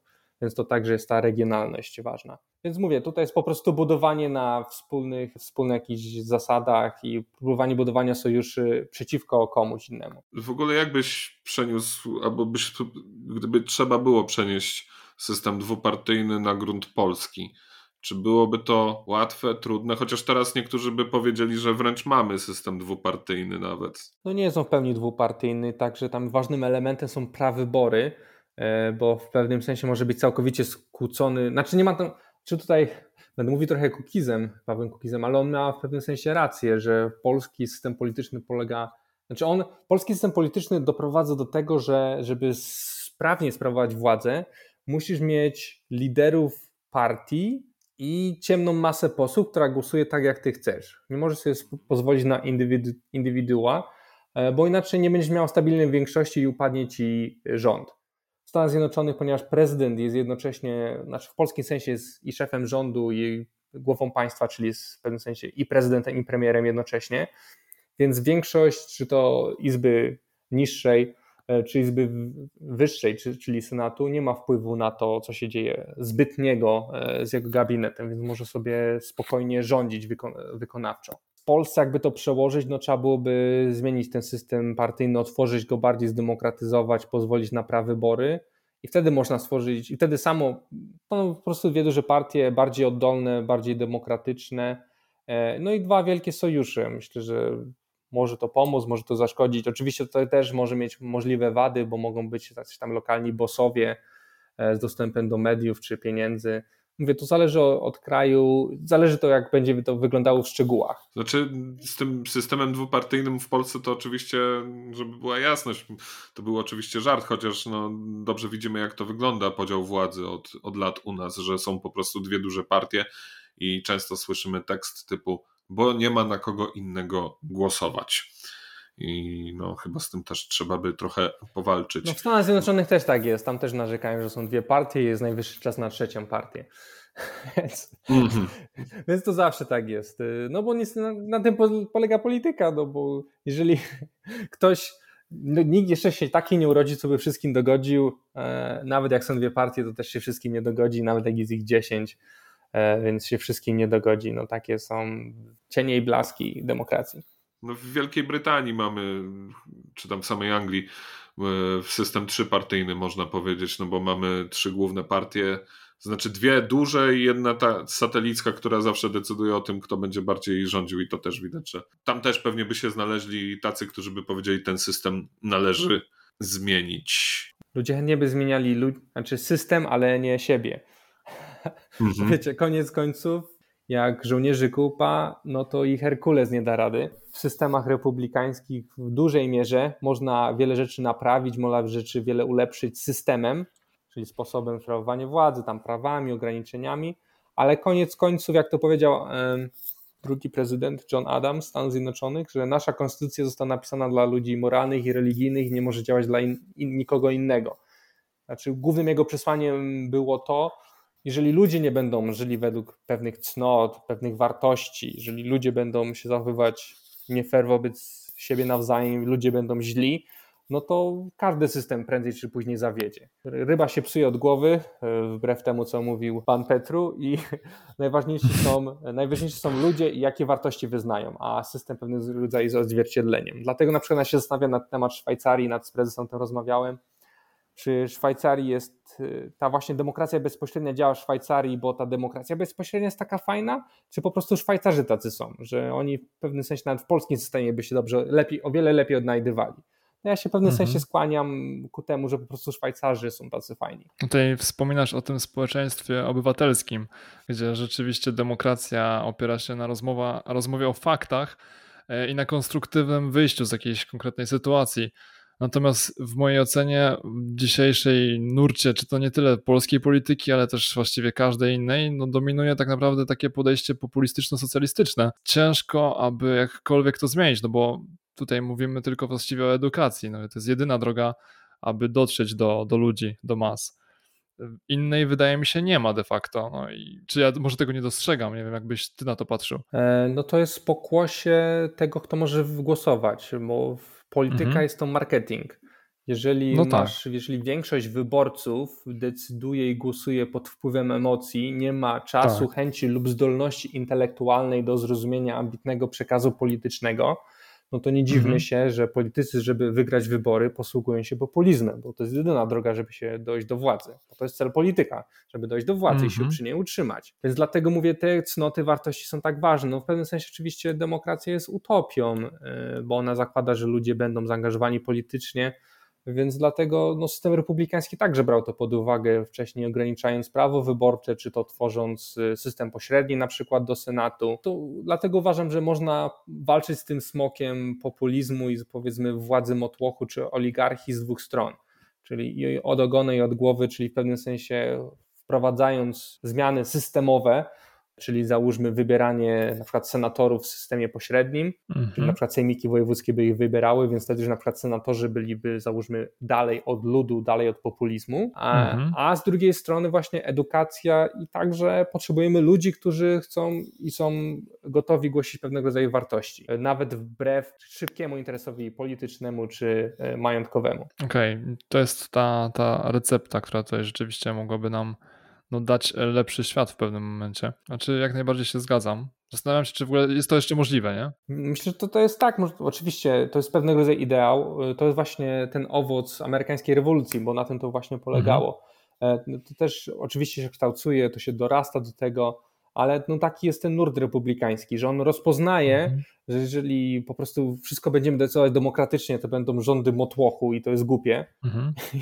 Wiemy, że no będziemy no tak, mieli tak, tak, tak, system, dlatego na przykład słowo demokracja nawet się nigdy nie pojawia w konstytucji amerykańskiej, bo mhm. ojcowie założyciele Stanów Zjednoczonych bali się e, właśnie tego rządu motłochu, ale z drugiej strony także rozumieli, że e, władza człowieka, za dużo władzy w jednym ręku prowadzi do oligarchii i tyranii. Także mhm. rozumieli, że musi być ten element, że to ludzie, rządy ludu, dla ludu i poprzez lud. Narodu tłumaczone także, różne tam tłumaczenia są. Ty osobiście byłbyś za tym, aby robić coś na zasadzie testu przed głosowaniem, przed głosowaniem na prezydenta, na, nie wiem, polityka? To znaczy testu kompetencji, testu jakiegoś, który miałby udowodnić, że dana osoba, załóżmy, no zna się na państwie, zna się na strukturach tego państwa, zna się na funkcjonowaniu ekonomii. Zastanawiałem się na ten temat i pamiętam, zapytałem mojego amerykańskiego kolegi, powiedziałem mu, że to byłoby idealne rozwiązanie. On mi tylko zadał Aha. jedno pytanie. A kto będzie układał test? Okej. że wiecie, to, mhm. to dobrze brzmi, ale tak, jest tak. pytanie, kto będzie układał test, kto będzie go sprawdzał, kto będzie miał później wpływ na to, kto układa I kto za ten test zapłaci jeszcze, to jest ważne, kto da na to pieniądze. Mhm. Więc ja uważam, że jest lepsze rozwiązanie. Nawet o tym prezes Korwin-Mikke mówi, czy tam Stanisław Michalkiewicz i to jest tak dawniej było w systemie e, tym anglosaskim, że zostawmy Sejm jako reprezentanta ludu, który jest dość blisko ludu i jest dość często wybierany Stanach Zjednoczonych na przykład Izba Reprezentantów jest zmieniana co dwa lata. E, u nas co cztery może być, tak? Więc niech będzie wybierany mhm. po prostu przed wszystkich, którzy mają prawo wyborcze. Ewentualnie można to ograniczać na przykład, nie wiem, na służby mundurowe albo osoby, które nie płacą podatków, ale to też trzeba było się naprawdę zastanowić, bo, bo trzeba po prostu uniknąć momentu, w którym powstaje oligarchia. Temu, przeciwko mhm. temu trzeba się zabezpieczyć. A można na przykład ograniczyć, mówię, wpływ populizmu poprzez y, stworzenie mocnego Senatu, bo w Polsce Senat jest tylko izbą wyższą z nazwy, bo Senat nic nie może. Może tylko opóźniać pracę Sejmu o 30 dni, bo można go przegłosować normalną większością, czy mhm. większością bezwzględną.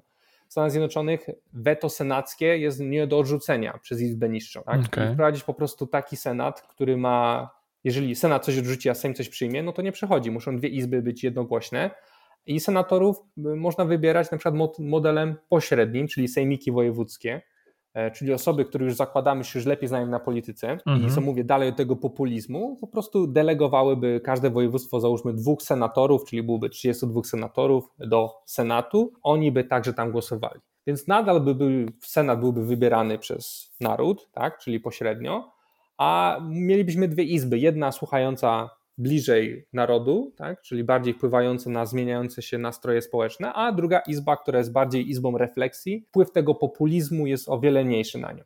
No bo takich senatorów ciężko by było tak politykom przekonać i oni tak, żeby rozumieli, że ich wybór nie zależy od mas, ale bardziej od sejmików wojewódzkich, które jednak mają więcej do przemyślenia. I myślę, że to dla wszystkich do zaakceptowania. Nikt by nie powiedział, że jakieś zasady demokracji są łamane, no bo ten system długo istniał i myślę, że to jest pewnego rodzaju rozwiązanie na te bolączki, z którymi się teraz spotykamy. No, przy okazji byśmy trochę odchudzili jedną z izb, ale najlepiej by przydałoby się obie izby odchudzić. Mówię tutaj oczywiście o liczbie parlamentarzystów. Ja myślę, że akurat izba niższa nie musi być mniejsza, bo jeżeli mielibyśmy załóżmy Jowy, to fajnie, że kiedy one są małe, żeby ludzie akurat znali, każdy praktycznie mógł być tym posłem, ale Senat tak, Senat powinien być mniejszy o wiele. No jak w Stanach Zjednoczonych na 300 chyba 30 milionów mamy 100 senatorów, a w Polsce mamy także 100 na 30 milionów, no to 32 osoby to naprawdę byłaby grupa, która mogłaby się znać, rozmawiać i tam mogłaby się toczyć prawdziwa dyskusja, każdy mógłby coś powiedzieć. Mhm. No i także można prezydenta wybierać pośrednio ewentualnie lub bezpośrednio. No to już mówię, Stan Zjednoczonych on nadal jest wybierany tak naprawdę pośrednio choć system także uległ tam korupcji, bo on w zamyśle miał być inny. No właśnie, a jeżeli chodzi o prezydenta, jak oceniasz ostatnie wybory w Stanach Zjednoczonych? Twój kandydat wygrał? Tak w cudzysłowie powiem. Moim kandydatem na początku był Donald Trump Aha. E, i przegrał. Ja robiłem serię Głos Ameryki. Ameryka wybiera, później się zmienił Głos Ameryki. Pamiętam jak przed tym wieczorem wyborczym powiedziałem, że serce mówi, że Trump wygra, ale rozum mówi, że Biden wygra. Okej, okay, czyli rozum wygrał. No po prostu patrzyłem, jak idą sondaże, patrzyłem, co się dzieje w Stanach, jak sobie radzi w debatach, no i widziałem, że jednak mu zabraknie. Czyli interesujesz no. się cały czas tym, co tam się dzieje, tak? Tak, Mimo, tak, że tutaj wsiągłeś w politykę, no to trzymasz tam rękę na pulsie. Tak, no a tam już podczas wyborów to szczególnie. No i pamiętam, że jak ogłoszono już było wiadomo według mnie, że Biden wygrał, to wielu Polaków jednak wierzyło, że to Trump wygrał i wielu wierzyło w jego kłamstwa. No bo mówię, w pewnym momencie Trump już nie wiem, czy on zwariował, czy on po prostu bezczelnie kłamał, czy jego ludzie go okłamywali. No takie głupoty opowiadali, już nawet Tucker Carlson, pewnie go słuchacze nie kojarzą, ale powiedzmy, że to jest taki, no już nie Ziemkiewicz, to bardziej e, Rachoń. Rachoń właśnie próbuje być takim. To jest taki Rachoń mhm. republikanów jak jest Rachoń mm, dla PiSu okay. w TVP Info, no to jest Tucker Carlson dla Republikanów. Mm. I mhm. on nawet tam dzwonił do jednego jego współpracownicy i on chciał ją zaprosić, żeby powiedziała o tych fałszerstwach, a ona nie chciała z nim gadać. Ona po, większość tych rzeczy po prostu była wymyślona. Jak ja zobaczyłem, że on nawet już nie chce się bawić w te kłamstwa, to zrozumiałem, że no, Trump nie zawiódł, bo według mnie odszedł w najgorszy możliwy sposób, szerzył kłamstwa, E, nie mhm. potrafi odejść z klasą, no i nadal wiele osób wierzy w jego kłamstwo, no i nawet w Polsce uważają, że nadal Trump wygrał, że został wielce oszukany. No powiem no ci tak, szczerze, tak. że jak się to tak wszystko obserwowało, tę końcówkę, całe to odbijanie w ogóle Białego Domu, te wszystkie historie, to jakbym to zobaczył w filmie, to bym powiedział, ale głupi film, w życiu bym w to nie uwierzył, nie? A to jest życie. No właśnie, więc więc mówię, no Trump mnie bardzo zawiódł. Po tym, jak zaczął kłamać na temat tego, że są dowody i jego ludzie, a. to a, a, aż się wstydziłem, że go popierałem wcześniej. A kiedy, no właśnie, chciałem Ciebie o to zapytać, czy kiedy on kandydował po raz pierwszy, popierałeś go, widziałeś w nim jakąś szansę na zmianę albo powrót do starych tradycji amerykańskich, do, do tego, żeby Stany Zjednoczone przestały E, być takim kotkiem do głaskania, tylko wręcz, żeby stały się takim tygrysem. Tak, miałem właśnie nadzieję, wiązałem z nim. E, jego język był mocny, czasami może niepotrzebnie, ale było widać, że nim taką ogromną energię i było tak, że był energia wśród Amerykanów, którzy chcieli zmian. Po prostu widzieli Hillary Clinton, Hillary Clinton jako trzecią kadencję Obamy ale w pewnym sensie ona uszła, tak? Obiecał za dużo, ale wiele rzeczy mu się udało, to też trzeba przyznać. E, obniżka podatków, która mogła pójść dalej, ale pamiętajmy, to są zawsze pewnego rodzaju kompromisy. Z obniżka podatków mu się udała, pewnego rodzaju misje polityczne, zagraniczne, więc no, coś mu się udało zrobić, ale też bierzmy pod uwagę. No i zerwał że... z Obamacare, z tego co kojarzę, prawda? No nie zerwał, nadal to istnieje. On w ogóle nie A, chciał istnieje, zerwać, okay. zlikwidować, on chciał wymienić na coś lepszego. Ja pamiętam podczas debaty, jak tłumaczył, no bo był strasznym populistą, kurczę, on jest straszny. Znaczy on wie, jak się wygrywa. On jest showmanem, mm -hmm. więc on rozumie tą taktykę polityczną. Jak e, się mm -hmm. pytali go, co zrobi Obamacare, to powiedział, że odrzuci Obamacare i zrobi coś lepszego. Oni go się go pytają, no to szczegóły. A on powiedział, mhm. przygotujemy je i pokażemy, będą super, wszyscy będą zadowoleni. Bo on rozumie jako świetny polityk, że im więcej szczegółów podacie, tym więcej wyborców możecie sobie zrazić, więc trzeba mówić ogólnikami.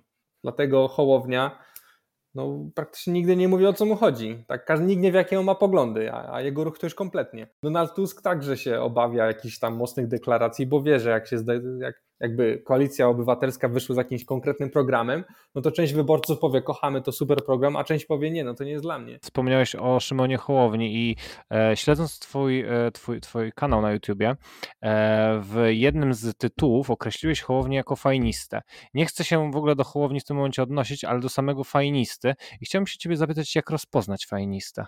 Kim taki fajnista jest? Fajnista to jest ktoś taki, kto nie ma żadnych wyrobionych poglądów i chce się dopasować e, zawsze do tego, żeby każdy go lubił. Czym, czym, czym się odróżnia właśnie od populisty? Ja myślę, że populista jest w stanie nawet zrazić się dużej części wyborców, tylko chce umocnić lub zdobyć poparcie pewnej grupy. A fajnista to tak jest cały czas, jak to się mówi w Stanach, on the fence, czyli jest na tak pośrodku. E, nie, nie próbuje się określić, bo jeszcze nie wie, którą grupę chce do siebie przyciągnąć. Aha, rozumiem. Czyli to jest e, jak nietoperz z bajki Ezopa, albo jak e, masło rozsmarowane na zbyt wielu kromkach, żeby zacytować no Dokładnie, no, no bo Szymon Hołownia wykonuje ogromny rozkrok, bo z jednej strony ma skrajnie lewicowych posłów, z drugiej strony ma jakichś takich wolnorynkowych i tak jakby się tak wypytać ich, no to oni na przykład o aborcję, to każdy powie co innego. Więc nikt do końca nie wie, jaki program ma ta partia. Mhm. Czyli się bilansuje, że tak powiem. Tak, te, te poglądy no się tak. bilansują. No Czyli nikt nie może nic zarzucić w zasadzie. No to jest trochę jak był dawniej ten y, ruch Pawła Kukiza, tak? Tam też było od sasa do lasa. No i wiadomo, czy się to skończyło rozpadem albo przejściem do innych partii, więc myślę, że on może w stanie prowadzić tam jakąś grupę posłów do parlamentu, no ale jak przyjdzie do głosowań, to co? Jedni będą za, drudzy przeciw, jedni się wstrzymają. Czyli mówisz, że nie będzie dyscypliny partyjnej? No nie, no nie.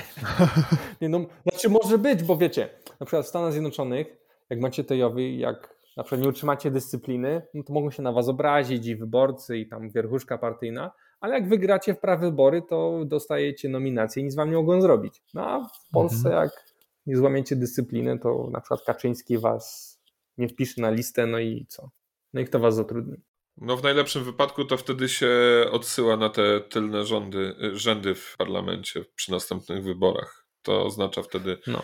kto jest mniej ważny, powiedzmy. No dokładnie, więc Sami, sami, widzicie, sami wiecie, jak to działa. A jakbyś mógł powiedzieć, bo trochę rozmawiałeś, e, znaczy rozmawialiśmy o Donaldzie Trumpie. Ewidentnie można zauważyć, że to nie jest twój ulubiony prezydent w historii Stanów Zjednoczonych. I gdybyś wskazał takiego swojego ulubionego i utrudnię to, nie może być to Ronald Reagan. Ale wiecie, znaczy, najłatwiej to jest właśnie powiedzieć, im starszy prezydent, tym jest lepszy. Wiecie, jak, y, no, tym mniej o nim wiemy, tym lepiej go pamiętamy. Mhm. Na przykład wszyscy są zachwyceni, że John Kennedy, najlepszy prezydent Stanów Zjednoczonych, wzór cnót wszelkich, e, a on zdradzał swoją żonę z Marilyn Monroe. Tak? Tego już nikt nie pamięta. Nie tylko z nią zresztą. No właśnie, więc wiecie jak to jest. Więc... Nie, no, ale masz, masz, taką, jest... masz taką swoją ulubioną postać yy, i może to nawet niekoniecznie być republikanin, bo to też wiemy, że przynajmniej ja wiem, że gdzieś tam yy, w XIX wieku ten podział na republikanów i demokratów to trochę inaczej prezentował yy, poglądy polityczne wśród polityków. No tak, tak. Przepraszam was bardzo, znowu do mnie dzwoni prezes. O,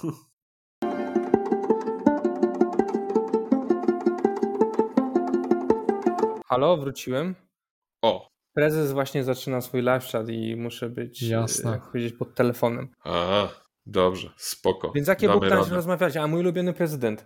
Tak, tak. I żeby właśnie było trudniej, to nie może być Ronald Reagan, no bo wiadomo, wielu wskazuje Ronalda Reagana jako, jako takiego no, no symbol po prostu, przynajmniej jeżeli chodzi o republikanów. No to jest bezpieczny wybór dla prawicowca, powiedzmy. Tak, mhm. tak, tak, tak. tak szybki, wszystkim się dobrze kojarzy. Ciężko powiedzieć. Myślę, że George Washington to na, na pewno e, był świetny. Tak, on w pewnym sensie e, podłożył podwaliny pod tą prezydenturę, jak ona ma wyglądać. Więc powiedziałbym George Washington. E, to tak totalnie bezpiecznie poleciałeś. Tak, no wiadomo, dalej się nie da. Dalej się nie da do tyłu. Woodrow. Wilson także był, znaczy nie Woodrow Wilson, jejku. Coolidge, Coolidge. Coolidge, tak. On znany jako prezydent do nothing, czyli on... A najgorszy prezydent twoim zdaniem w historii Stanów? Kurcz, chyba Franklin Delano Roosevelt. Jednak. No, ten nowy ład, myślę, że e, trochę zabijał, Ameryk no, zabijał amerykańskiego ducha, zmienił ten kraj. No ale ja także go nie lubię za politykę zagraniczną, no, wiecie. No jednak to w dużej mierze przez Roosevelta wylądowaliśmy tu, gdzie jesteśmy. Znaczy w bloku sowieckim, jak byliśmy, tak. No, o czym mówię w tym sensie, wylądowaliśmy tu, wylądowaliśmy tu, gdzie jesteśmy, bo odczuwamy to nadal, tak. Tu w Poznaniu na przykład jest ulica Roosevelta, pewnie w wielu innych miejscach w Polsce też jest.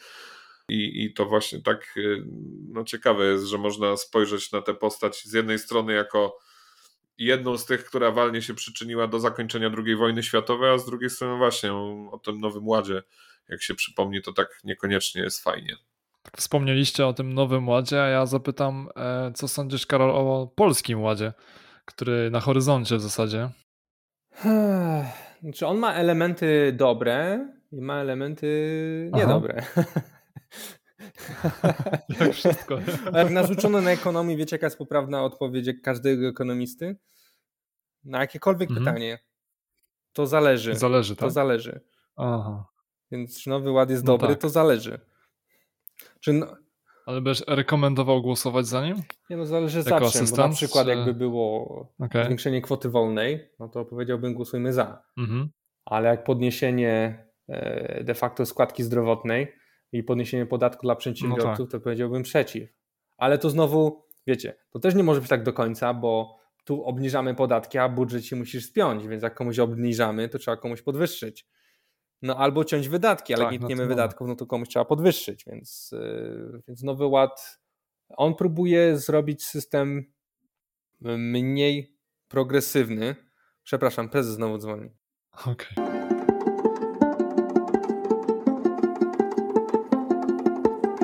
Przepraszam, musicie dużo ciąć. Dobrze, dobrze, potniemy, będzie cacy. Będzie grało wszystko. O czym teraz było? Aha, o Polskim Ładzie. No, więc Polski Ład ma elementy dobre i złe. E, wiadomo, podniesienie kwoty wolnej jestem za. E, podwyżka podatków w postaci składki zdrowotnej y, dla przedsiębiorców jestem przeciw. E, domki bez pozwolenia jestem za. No, no ale wiecie, jak to jest. Jeżeli się nie zmienia wydatków, a obniżamy jednym podatki, no to trzeba komuś podnieść, bo inaczej się budżet nie zepnie. E, więc no cóż, myślę, że nowy ład można go zrobić lepiej, ale czy on jest realny politycznie wtedy? No nie wiem. A myślę, że nawet PiS wielu zmian nie będzie próbował robić. W sensie mówisz, że tutaj ten projekt ostatecznie będzie zmieniony jeszcze bardziej. Zmieniony, okrojony, albo po prostu będzie tam, no będą, będą różnego rodzaju problemy, bo pewne rzeczy pewnie przejdą, jak załóżmy tam na kwotę, podniesienie kwoty wolnej, no to pewnie się większy znajdzie, ale na podniesienie podatków, no tutaj cała pozycja będzie pewnie przeciw. Mhm. Partia Razem mogłaby się wyłamać, no i też nie wiadomo, jak Kuki zagłosuje. No, pewnie go tam przekupię obietnicą Jowów czy czegoś.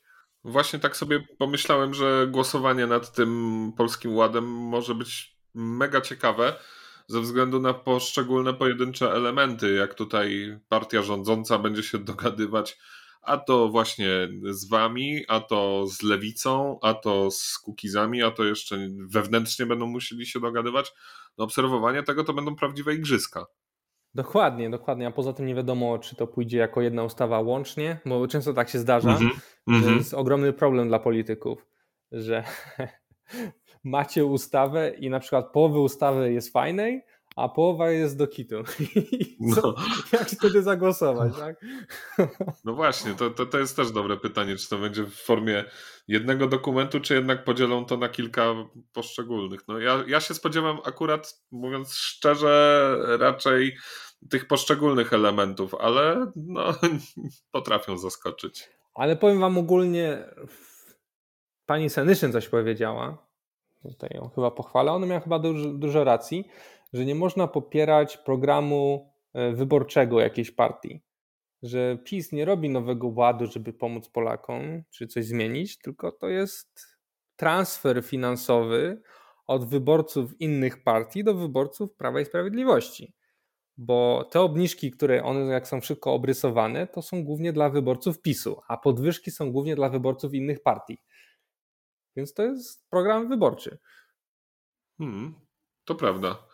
A o, jeszcze jedną kwestię chciałem Cię zapytać, bo to mnie bardzo ciekawi. Skoro też Twoje studia polegały między innymi na obserwowaniu ruchów ekonomicznych, finansowych, no to teraz mamy w Polsce to zjawisko inflacji dosyć mocno galopującej. Mhm.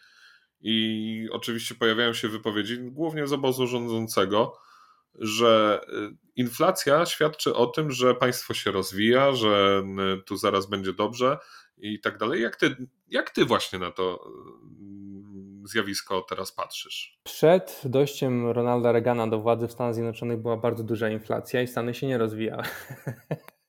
Więc Wenezuela ma ogromną inflację, Niemcy po II wojnie światowej miały ogromną inflację. W Polsce za komuny była ogromna inflacja, więc Polska się nie rozwijała. No ale nie, to jest taki prosty atak. E, Stany Zjednoczone na przykład stawiają sobie cel inflacyjny około 2%. I tak, jest to prawdą, kiedy gospodarka się zaczyna mocno rozwijać, często dochodzi do tego, że inflacja zaczyna wzrastać i obecne myśli ekonomiczne głównego nurtu, nie mówię o tych wolnorynkowych, tylko głównego nurtu, mówią, że wtedy trzeba schładzać gospodarkę poprzez zmiany stóp procentowych.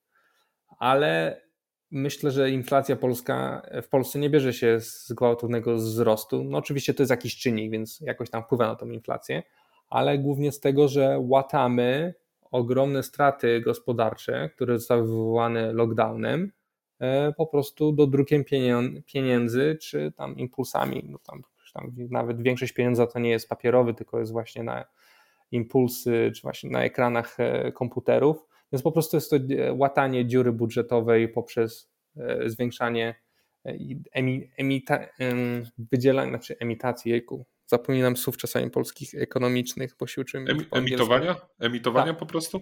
Tak, e, tak, tak. E, że wypuszcza się na rynek papiery wartościowe i one po prostu zwiększają inflację. No i dodruk pieniądza, jak to tak w skrócie się mówi. Więc to zwiększa inflację. Z tego się dobierze, no bo trzeba łatać dziurę, e, która się wzięła właśnie po mhm. lockdownie. Więc stąd jest ta największa inflacja. Czyli Twoim zdaniem dokąd teraz zmierzamy, mając jeszcze nad sobą konflikt z Unią Europejską i ewentualną wizję zablokowania funduszy europejskich? PiS, no PiS jest PiSem. Myślę, że on będzie próbował to wszystko łagodzić. PiS jest PiS. PiS będzie próbował to wszystko łagodzić. No, można powiedzieć, że idziemy na kolizję i to mocną, jakiś tam kierunek grecki czy no tak. wenezuelski, ale oni, no, oni, ich celem jest utrzymanie się u władzy, więc będą robić wszystko, co jest możliwe. Tak? Jednego dnia Terlecki mówi, że już tutaj chyba robimy polexit, patrzy, patrzą na mhm. sondaży, patrzą, kurczę, większość naszych wyborców nie, po, nie popiera polexitu, to nagle Terlecki mówi, że my nigdy z Unii nie wyjdziemy. Więc to jest tylko odpowiadanie na nastroje społeczne. Jak trzeba będzie, to Ale się, tutaj... będzie gotowy się przeprosić z Unią Europejską, tylko w taki sposób, żeby nie stracić twarzy, żeby to można było wytłumaczyć w wiadomościach, że to jest kolejny sukces polskiego rządu. Znaczy w wiadomościach wszystko da się wytłumaczyć moim zdaniem, no teraz na tą chwilę, ale, ale właśnie nie widzisz zagrożenia takiego, że gdzieś e, w pewnym momencie no już Unia powie pas i faktycznie nie będzie innej możliwości poza wyjściem z Unii Europejskiej? E, myślę, że nie, bo Unia Europejska czegoś takiego nie chciałaby zrobić. Myślę, że na przykład Unia Europejska chciałaby zablokować wszystkie fundusze dla PiSu, żeby ktoś inny objął władzę w Polsce, tylko ona wie, że gdyby na przykład zablokowała wszystkie fundusze, to byłoby wspaniałe paliwo dla partii, które popierają polexit, czyli tam dla Konfederacji, tam dla części PiSu. Nie zrobi tego, z tego tylko powodu. Więc Unia Europejska tak próbuje balansować także. Okej, okay, czyli, czyli de facto i docelowo nasza grupa rządząca nie chce wyjść i też Europa nie chce, abyśmy by wyszli. E, teoretycznie wrzucając nas w jakieś tam ręce e, naszych wschodnich sąsiadów, czyli, czyli Rosji. Tam jakbyśmy byli pod wpływem Rosji, to jeszcze pół biedy dla Unii, ale jakby się okazało że w Polsce jest lepiej bez Unii, no to co by to pokazało innym krajom? A, w ten sposób. No to tak, to faktycznie. Znaczy, no, Unia właściwie teraz też mierzy się z tym problemem wyjścia Wielkiej Brytanii z Unii Europejskiej, która też w jakiś sposób pokazała, czy jest im teraz lepiej, czy gorzej. No to jest kwestia pewnie też łatwa do powiedzenia w kontekście użycia słowa to zależy. Natomiast e, właściwie jak już zmierzyliśmy na ten wschód, to w sumie też bym Cię dopytał o sytuację w naszej właściwie białoruskiej granicy, polsko-białoruskiej i jak oceniasz ten konflikt? Czy on może się w jakiś sposób też rozszerzyć, czy, czy on po prostu też jest takim takim teatrem po prostu na obecnej arenie politycznej? No to jest polityka, tak, wprowadzona w różny sposób. My Łukaszence e, wspieramy ruchy jakieś tam demokratyczne, mówię ogólnie Unia Europejska, czy tam część Polski, e, z drugiej, no to on odpłaca nam podrzucanie imigrantów na granicę. No, no tak. To tak to więc, funkcjonuje. Tak, więc zawsze można, po prostu. teraz ma jakiś argument, teraz na przykład jakby Unia Europejska czy Polska chciała mm. z nim negocjować, no, no powie, no mogę przestać wam podrzucać ludzi nad granicę, no ale na przykład znieście mi sankcje i przestańcie finansować ruchy, które chcą mnie obalić dzięki temu zagraniu ma, mhm. ma jakiś silny argument. No bez tego by nie miał. Czy się zachowuje fair? No oczywiście, że nie. Ja tam Łukaszenki nie lubię.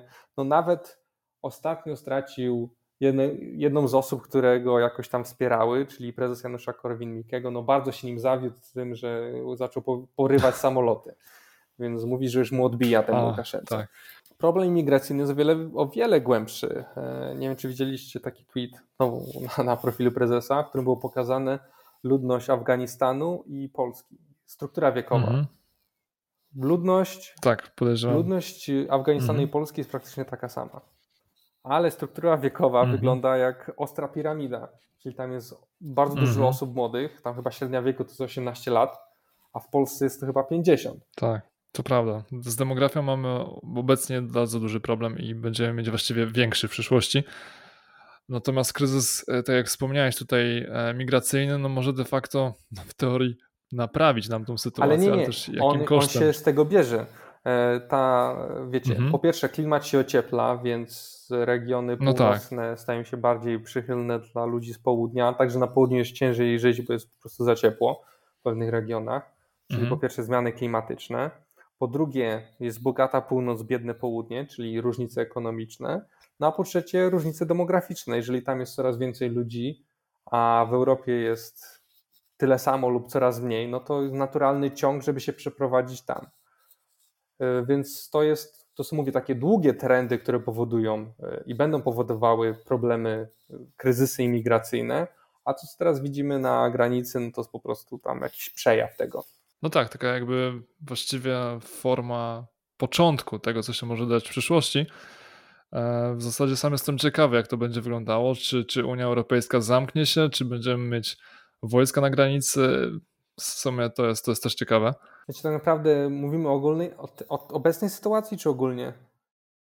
Znaczy teraz już w zasadzie wszedłem na taką globalną trochę może sytuację i taką kwestię właściwie jak to będzie wyglądało w przyszłości za jakieś 10-15 lat, bo tak jak sam wspomniałeś tutaj rzeczywiście mamy problem Afganistanu, który no na pewno będzie się tlił. Na tą chwilę Unia Europejska z, z tego co śledziłem, z tego co czytałem ma jako swoją strategię za, zaplanowane wspomaganie lokalne, e, aby właśnie ta kolejna fala tutaj się nie pojawiła.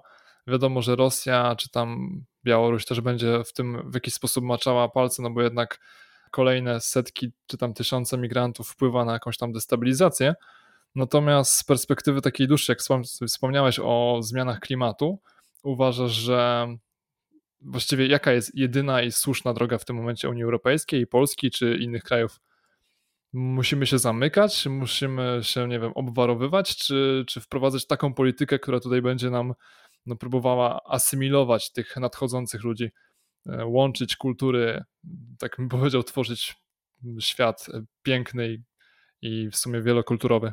No, kultury to się tak naprawdę bardzo ciężko łączy, bo często mm -hmm, kultury mają odmienne, a wręcz sprzeczne wartości, więc nie wiem, jak się można połączyć prędzej czy później jakaś wartość musi wygrać. Znaczy Zachód próbuje na tą chwilę. No nie? to im nie wychodzi, nie wiem, bo to jest niemożliwe. Typu Francja, Niemcy. To jest niemożliwe. No tak, tak, z różnym skutkiem oczywiście, że tak. E, więc y, na dłuższy etap, no ci, którzy mają dzieci, koniec końców wygrają z tymi, co nie mają dzieci, bo ktoś w tej Europie musi mieszkać, więc jeżeli będzie coraz więcej mhm. imigrantów, oni będą mieli większą dzietność, no to oni staną się większością. Tak jak kiedyś e, ludy germańskie pokonały Imperium Rzymskie, czy Słowianie wygonili Celtów i inne ludy i zasiedliły te tereny, no mhm. tak samo będzie z nami, Europejczykami, którzy na przykład e, no, wymierają. E, więc to są naturalne mhm. procesy, ale też trzeba brać pod uwagę, że te narody pod względem rozwoju, które mają ogromną liczbę ludności, wraz z rozwojem ta dzietność u nich także spada. Tak, tak. Więc to też jest jakiś naturalny proces, że wraz z rozwojem ekonomicznym ma się po prostu mniej dzieci, bardziej się nie dba, więcej się na nim spędza czasu. No ale zobaczymy. No, w obecnej chwili prognozy są takie, że będzie coraz mniej Europejczyków, oni się będą starzeć. Ci najbardziej dynamiczni to są właśnie ludzie z innych narodów, imigranci. No i właśnie będzie ciekawe, kiedy oni powoli będą się stawali większością. Na ile oni się mhm. zasymilują, na ile będą próbowali wprowadzić inny system. A co może Unia Europejska zrobić? Może, mhm. no cóż, no, myślę, że żadne programy prodemograficzne nie działają, bo znaczy one mogą pomóc, ale największym czynnikiem jest to jednak czynnik kulturowy. Bo na przykład w Szwecji, która jest stawiana mhm. jako wzór, co tam się nie robi dla matek, jakichś tam nie robi programów demograficznych, to dzietność chyba jest nadal tylko 1,7. Tak, to nie jest nawet wymiana pokoleń. Tam powinno być 2-1, czyli dwoje dzieci, czy dwóch chłopaków, dwie dziewczyny mhm. na jedną matkę, a tam nadal jest poniżej dwóch. Tak? W Polsce jest 1-4. Więc to jest czynnik kulturowy. w Afganistanie ma się po prostu dzieci, jedno za drugim się nie patrzy, czy jest jedzenie, czy nie ma. Po prostu kobieta zachodzi w ciążę, wszyscy się cieszą i mamy kolejne dziecko. A tutaj my wszyscy myślimy, czy będzie nowy pokój, czy takie sprawy. No tak, ale tutaj dochodzimy do takiego wniosku, że w zasadzie no, zmiana kulturowa Europy jest nieunikniona, że w zasadzie powinniśmy się do tego przyzwyczaić i po prostu zaakceptować już teraz. No nie, no ja myślę, że jest dużo rzeczy w naszej kulturze, które odrzuciliśmy e, pod wpływem zmian, Aha. E, które warto przywrócić. Jest kilka rzeczy, które powinniśmy wprowadzić, może nawet odkryć. No a pewne zmiany, które Aha. zaszły, uważam, są niekorzystne konsumpcjonizm na przykład, taki, tylko skupianie się na no, konsumpcjonizmie, to, tak, tutaj... to jest y, zagłada. No ale to też jest pewnego mhm. rodzaju coś, co się dzieje w populacjach, którym jest za dobrze. Znacie ten, mm-hmm, te tak, myszy Kalahama, z tego co kojarzę. Jeżeli były mm-hmm. myszy, no i tutaj zarzucano mi, że to nie jest idealny przykład, że ludzie to nie myszy, no ale wiadomo, no kurczę, to tylko obrazuje coś, że e, tak, jeżeli tak, na przykład się spojrzy na, nie wiem, może ktoś przebadać młodzież z Wilanowa, no to często mhm. po prostu z nadmiaru bogactwa i ze wszystko mają załatwione i podane na złotej tacy. To są problemy z narkomanią, z różnego rodzaju rzeczami. Po prostu kiedy ludziom jest za dobrze, nie mają o co walczyć, z czym się bić, z czym się mierzyć, no to to prowadzi do ich degeneracji. Mhm. I w tym mierzymy się po prostu e, z, z plagą dobrodziejstwa. I to jest bardzo ciężka próba mhm. i zobaczymy, czy Europa ją przetrwa. To jest, to jest ciekawe w sumie, co, co mówisz, bo też gdzieś tam taki, taką refleksję mnie naszła, gdzie faktycznie zauważyłem, że osoby też często z dobrym wykształceniem, dobrze zarabiające, najczęściej właśnie nie interesują się polityką, tylko po prostu chodzi głównie tutaj o to, żeby zabezpieczyć swoją jakąś tam przyszłość rzeczywiście. I często gdzieś tam zapominają te właśnie społeczeństwa, gdzie są, które są zamożne o tym dobru wspólnym, czyli dążeniu do jakichś konkretnych wartości.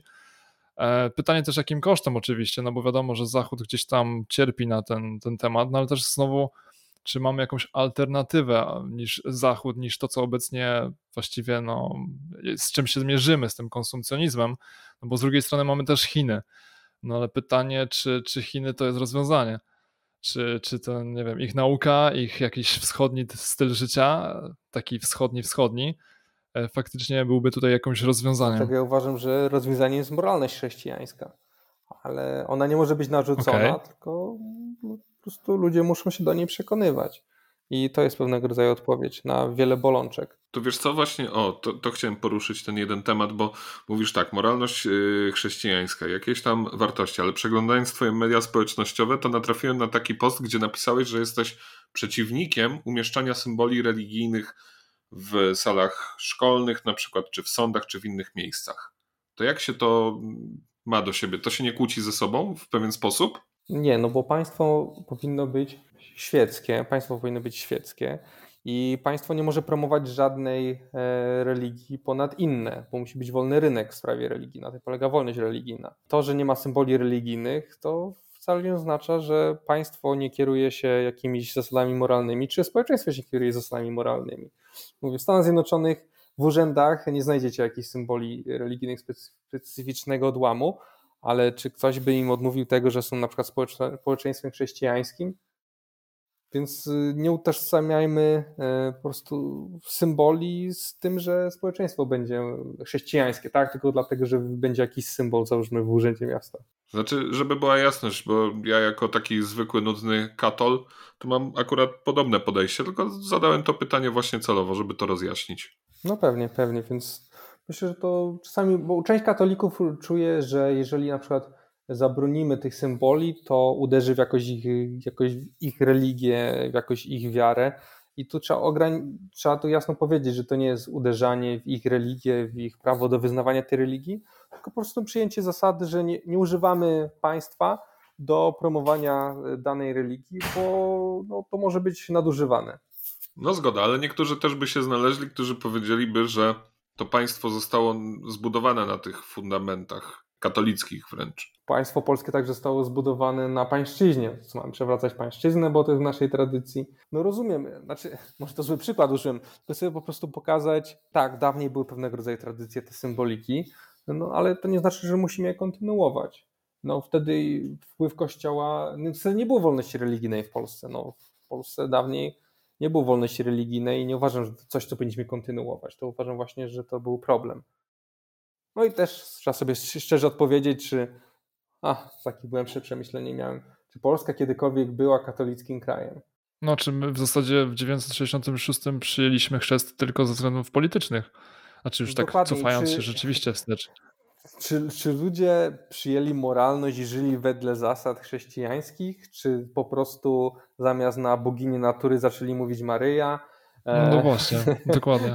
I po prostu pozmieniali nazwy rzeczy, a w pewnym sensie Tak. wierzenia pogańskie kontynuowały się w pewnych formach. Tak? Bo jeżeli na przykład Kościół katolicki jasno naucza, że nie można e, mieć seksu przedmałżeńskiego, mieszkać ze sobą e, przed ślubem, Mhm. no ilu katolików tego przestrzega? Znaczy, wydaje mi się, że nie wiem, garstka może, tak szczerze powiedziawszy. No więc jeżeli spojrzymy na to, co naucza Kościół katolicki i tą miarą mierzymy, czy Polska jest katolicka, to myślę, że chyba nigdy nie była w, w większości katolicka. Mhm.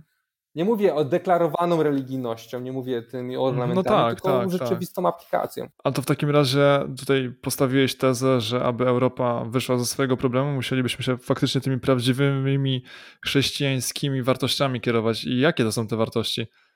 To w tak w skrócie można powiedzieć dekalog. Wi- Wiadomo, tutaj nie będę wchodził w szczegóły, bo to dla każdego odłamu są różne, ale myślę, że większość chrześcijan zgodziłaby się na przykład wiem, z podejściem do seksualności, ważnością małżeństwa, e, posiadaniem dzieci, rodziny, e, no i takich prostych zasad, które są ogólnie chyba wyznawane przez wszystkich, tak? Czyli, że nie kłamiemy, nie oszukujemy, nie kradniemy, No tak. bo często Ale w dekalogu też masz, też masz na przykład właśnie to mm, jedną z, z zasad nie cudzołóż, czy, czy tak powiem Mhm. właśnie, nie wiem, życie wspólne przedmałżeńskie tutaj już w momencie, wiesz, no, wykracza poza, poza tą normę, no dokładnie. O której przed chwilą wspominałeś, Tak. nie? Jakby tutaj chodzi o inną interpretację tego, czy... E, Nie, do nie, tego nie, do zmierzasz? tego zmierzam, bo, bo na przykład e, często prawica n- narzeka na aborcję.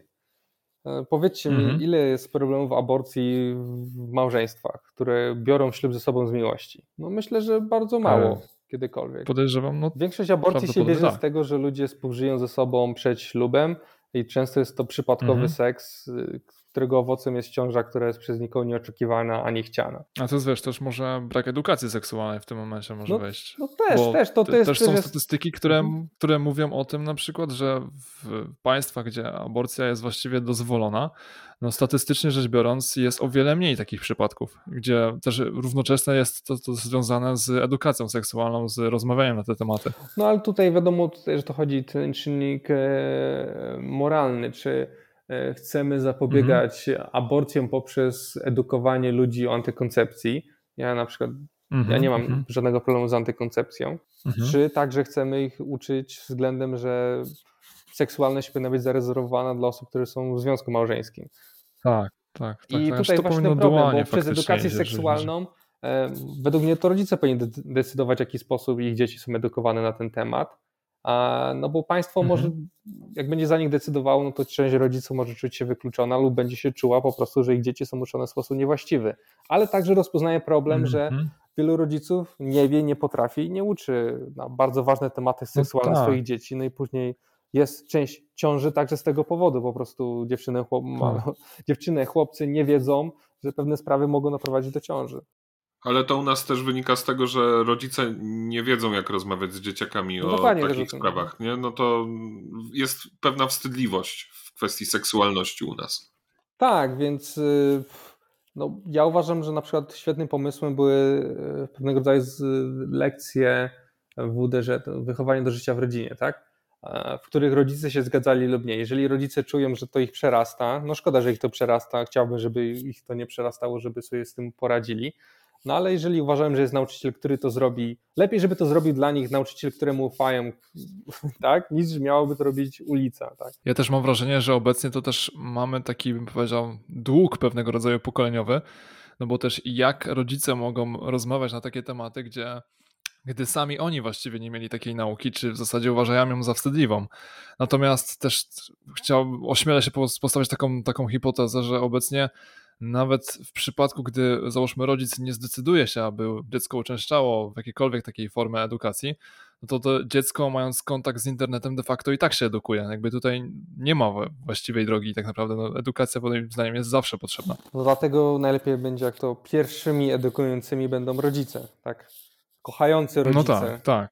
ewentualnie nauczyciel, niż zanim to zaczną robić social media, TikToki i sex working i tak, mówiące, że to jest ok. Mhm. Sami wiecie, jak działają różnego rodzaju media, czy pornhuby. E, no jest to ogromny problem, który się odbija na naszym społeczeństwie. Tutaj mówisz o, o relacji, tak? Jako, jako sposobie budowania więzi, tak? Czy, czy jeszcze coś innego? Znaczy ja bym oczywiście chciał, żeby wszyscy e, podzielali moje poglądy na moralność, e, ogólnie mówiąc. Także uważam, że więcej ludzi, osób żyje zgodnie z moralnością chrześcijańską, tym znajdzie po prostu szczęście i będzie silniejsze społeczeństwo, rodziny i jednostki. Edukacja w jakikolwiek sposób, mówię, czy to edukacja religijna, czy to edukacja państwowa, czy to osobista, czy po prostu bycie wzorem, no pomogłoby naszemu społeczeństwu pamiętajmy, że największe zmiany się dokonują właśnie oddolnie i one się później będą oddziaływać szerzej. To też mówię z takiego z punktu prawicowego, po prostu użyłem tego przykładu, że czasami się zbytnio skupiamy na e, efektach, a za mało na przyczynach. Tak? Że przyczyna aborcji jest po prostu zmiana pod, do podejścia moralnego w kwestiach seksualności, a nie tak mhm. tak bardzo, czy ona jest dozwolona, czy zakazana. Znaczy, to też ma oczywiście wpływ, tylko mówię, czasami po prostu no ten no tak. aspekt podejścia moralnego jest zaniedbywany.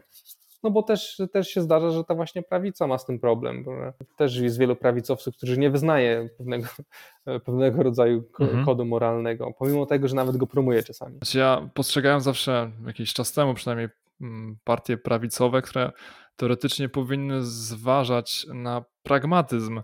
To znaczy, jeżeli zakaz de facto wpływa na to, że więcej osób, załóżmy, ucieka się do, nie wiem, aborcji za granicą, no to jednak lepiej zliberalizować przepisy i dać możliwość na przykład wyboru, a jednocześnie mechanizmy wprowadzić pewnego rodzaju właśnie, nie wiem, pomocy psychologicznej, gdzie faktycznie, załóżmy, dana osoba wiedziałaby, że nie musi się uciekać do jakiejś ucieczki za granicę, ale po prostu mieć możliwość skonsultowania danej sytuacji w swoim państwie i na spokojnie też jakby no, poczuć się zaopiekowana w tym momencie. Nie? nie wiem, podejrzewam, ty jako prawicowiec masz tutaj jednoznaczne wskazania, że aborcja jednak jest zakazana, że, że ona powinna być zakazana. Myślę, że powiedziałbym, że jestem gdzieś po środku. E, w tym sensie Aha. nie chciałbym, żeby aborcje miały miejsce w Polsce. I uważam, że Aha. E, pewnego rodzaju zakaz aborcji. Tutaj też nie, jest, nie jestem za totalnym zakazem. Uważam, że aborcja w pewnych y, rzadkich przypadkach powinna być dozwolona. Tutaj gwałt, kazirodztwo, mhm. czy zagrożenie życia matki, czy wady letalne. Nie znaczy, że ona powinna mieć miejsce, tylko mówię, że tutaj powinna być zostawiona furtka, bo są takie przy, przypadki, w których jesteśmy na granicy e, wolności i życia. A z drugiej strony, E, także rozumiem, że taki zakaz aborcji może powodować, że część kobiet, część rodzin jest zostawiona w sytuacji, w której będą kuszeni tym, żeby dokonywać aborcji nielegalnie lub po prostu poza granicami Polski. I warto dla takich osób przygotować alternatywę, pokazać im, że jest, inna, jest inny sposób. Na przykład pomóc im urodzić dziecko i to dziecko zostanie oddane do adopcji czy jakieś wsparcie finansowe. Wiem na przykład, że w stanie Utah były pomysły, nie wiem czy to do końca już przeszło, e, żeby ojciec już musiał płacić alimenty na dziecko, które jest jeszcze nieurodzone. Żeby mm-hmm. ten mhm. ojciec także okay. musiał wspomagać tę kobietę, kiedy ona jest w ciąży. I... Aha, w ten sposób to jest, to jest dobre w sumie, rzeczywiście. I tutaj myślę, że lewa i prawa strona się z tym zgodzi, tak? Bo to nie może tak być, że mm-hmm. facet wiecie, zapłodni kobietę i on nagle ucieka, a ona no jest tak. zostawiona z tym wielkim stresem i z tym wszystkim. Kiedyś na przykład nawet demokraci amerykańscy mówili, że chcemy, żeby aborcja była rzadka i żeby była rzadko przeprowadzana. Oni chcieli ją zalegalizować, ale chcieli, żeby była rzadka. Teraz mam wrażenie, że chyba już ludziom kompletnie na tym nie zależy, że jedni chcą po prostu legalnej aborcji i tam życie ludzkie nie ma znaczenia, mhm. w jak, nieważne w jakiej jest fazie. No ja się z tym oczywiście nie zgadzam. Tak po dłuższym przemyśleniu obawiam się, że było błędem zmiana prawa aborcyjnego w Polsce. E, w tym sensie, mhm. że nawet jeżeli są jakieś zmiany, załóżmy, które ktoś może popierać, jeżeli one są wprowadzane sposobem e, no, na, na siłę, siłę tak. na siłę, no, no, każdy, każdy wie jak to działało. Kaczyński sobie tak, po prostu tak, policzył, tak. żeby urwać tam załóżmy Konfederacji czy komuś. Kilka głosów. Wprowadźmy, mm -hmm, w końcu zalegaliz- znaczy zabrońmy aborcji w tym jednym wypadku, ale nie zróbmy tego przez Sejm, bo będzie draka, tylko powiedzmy, że to Trybunał tak, tak. wbrew nam. Tak. Mhm, dokładnie. Więc poszedł pewnie Dokładnie telefon tak. do, podejrzewam, do, do sędziny z Przyłębskiej Mhm. i wyszedł taki wyrok. Tak. Więc według mnie on się nie utrzyma przy zmianie władzy i to jest zmiana, jeżeli większość, jeżeli społeczeństwo nie chce pewnych zmian, wprowadzenie ich na siłę może się odbić szkawką i obawiam się, że właśnie ta zmiana wprowadzona na siłę tak. spowoduje to, że po prostu już niedługo w Polsce aborcja będzie zalegalizowana do 12 tygodnia. Tak, ja proponowałbym w ogóle przejść w w kierunku lżejszych tematów, ale, ale po, po, po tym ostatnim, który ja zresztą traktuję jako absolutne pole minowe i staram się go unikać jak ognia, ponieważ gdy ostatnio zagorzała dyskusja, taka globalna dyskusja na ten temat, zostałem przez jedną część swoich znajomych okrzyknięty e, bluźnierczym lewakiem, a przez drugą e, obrzydliwym prawakiem. Wreszcie nie, w ogóle straciłem swoją tożsamość, nie wiedziałem kim tak naprawdę jestem, bo jedna i druga strona rzucała we mnie pomidorami i kapustą. Także e, staram się od tamtej pory unikać tego tematu. E, Zadam Ci jeszcze takie pytanie, które troszeczkę mi umknęło. Trochę się w nie strzeliłem w, w, w temat i, i e, zamuliłem, kolokwialnie rzecz ujmując. Chciałem wrócić, bo przed chwilą rozmawialiśmy jeszcze o wartościach chrześcijańskich, wartościach moralnych, którymi się kierujesz, które do Ciebie przemawiają. I chciałem się, chciałem wrócić do samego, no, gdzieś do początku rozmowy, Powiedziałeś, że w pewnym momencie w katolickim kościele, w sensie w doktrynie katolickiej, zaczęło ci coś zgrzytać i zacząłeś szukać, bo chciałeś odpowiedzieć sobie na jakieś pytania. Czy jakie to były pytania tak do, do, do końca? Jakie, jakie pytania cię nurtowały, które, na które Kościół katolicki według ciebie nie miał, e, nie miał odpowiedzi? Czy to były właśnie pytania natury eschatologicznej, czy to, były, czy to było mm, życie po, po, po, śmierci, czy to było właśnie em, jakby sens, sens istnienia, czy, czy też właśnie wartości doraźne, doczesne, którymi się em, kierujesz w, w, w, swoim, w swoim własnym życiu? W skrócie mógłbym powiedzieć tak, w tym sensie, że wszystkiego po trochu. Wtedy chyba najbardziej chodziło po mojej głowie, co się dzieje po śmierci, jaki jest sens życia, bo to sobie tak myślałem w wieku 18 lat, bo wtedy się zastanawiałem, co chcę zrobić w przyszłości. Sobie tak myślałem, kurczę, jak nic nie ma po śmierci, co to ma za znaczenie, co Mhm. ja będę robił. Czyli co, nihilizm trochę wjechał? Znaczy, no, tak przychodziło mi do głowy, logicznie myśląc. Mhm. y, Na przykład jakiś, Aha. e, powiedzmy, przypadkowy Egipcjanin, kto go teraz pamięta? A nawet jak Mhm. jakiemuś faraonowi zbudowano piramidę, to za jakiś tam, nie wiem, milion lat na tej No tak, piramidy nie tak. będzie. A miałeś taki epizod przez chwilę, że to właśnie pamięć o, e, że, że sława przynosi to dłuższe życie, wydłuża to, to, to twoje istnienie w świecie rzeczywistym? Właśnie, no nie, nie, bo Czyli od razu przeszedłeś jest- do tego, że wszyscy jesteśmy pyłem i, i nic nie ma No znaczenia. tak, tak. Patrząc na ogrom wszechświata i tak naprawdę historia ludzkości to jest taki malutki okres czasu, że jest niczym w porównaniu do długości trwania wszechświata nawet. Mhm, to prawda. Czyli to właśnie te wa- wartości, które. e, Czy, czyli to nie, czy to nie to, to nie to cię hipnotyzowało, to nie to cię przyciągnęło do, e, do twojego kościoła, tylko. Nie, tylko to te... też, to też, Mhm. to też. Y, Od, mamy taki coś, co nazywałem planem zbawienia i on myślę, że on w, jasny sposób wykłada e, skąd pochodzimy i dlaczego tu jesteśmy, co się dzieje z nami po śmierci. Także rzeczy doktrynalne, temat upoważnienia, dlaczego widziałem jakieś różnice pomiędzy tym, co uczył albo praktykował Kościół katolicki, a tym, co znalazłem w Nowym Testamencie. To wszystko po prostu ucząc się na temat Księgi Mormona, Józefa Smitha, Kościoła Jezusa Chrystusa, Świętych Mhm. Dnia Ostatnich. Tak w skrócie można powiedzieć, klikało ze mną, rezonowało. Mhm. Ale to byłeś pewny tego wszystkiego? To jakby bez, bez jakichkolwiek, nie wiem, zastanowienia obecnie jesteś przekonany, że to jest rzeczywiście ta prawda? Czy masz jakieś chwile też czasami, nie wiem, zwątpienia? Obecnie tak, oczywiście zawsze są jakieś rzeczy, których w pełni się nie rozumie, e, pojawiają się nowe pytania, jakieś nowe niewiadome, to, to jest normalne. Wiara nie jest nigdy pełnym poznaniem, jest tą nadzieją Mhm. rzeczy, których nie widać, a które są prawdziwe, więc wiara wzrasta, wiara jest pewnego rodzaju mięśniem im więcej się uczymy, im więcej Mhm. podążamy za nią, tym ona jest mocniejsza, ale jest po prostu pewnego rodzaju podróżą. Kiedy wiara się zamienia Mhm. w wiedzę, no to już nie jest wiarą. Podążamy na tej ścieżce wiary, tym mniej mamy powodów do wierzenia, więcej mamy wiedzy. Też warto zrozumieć. No dobrze. Kiedy pierwszy raz spotkałem misjonarzy, ja byłem bardzo sceptyczny. Ja nadal jestem sceptyczny, wbrew pozorom, co może wiele osób zaskoczyć. Mhm. Ja pierwszy raz przeczytałem, znaczy jak spotkałem się z misjonarzami, później dali mi Księgę Mormona i tam jest historia, jak Józef Smith e, ma wizję, w której widzi anioła i anioł mu opowiada Tak. o złotych tablicach, z których później on tak, on tłumaczy je kupuje, nie? te złote tablice Mhm. na Księgę Mormona, która zawiera, która jest jeszcze jednym Tak, testamentem tak. o Jezusie Chrystusie, tak wprowadzę. I mówi o Mhm. starożytnych mieszkańcach kontynentu amerykańskiego.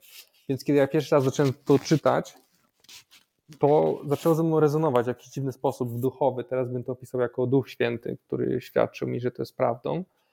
Bo Mhm. wcześniej, jak ktoś mi opowiadał jakieś historie, że jakieś tam dzieci widziały jakichś aniołów czy jakieś objawienia, to ja myślałem, że nie mają jakieś choroby psychiczne. Wiecie, że są, że są omamy, że ludzie sobie coś tam Mhm. wymyślili.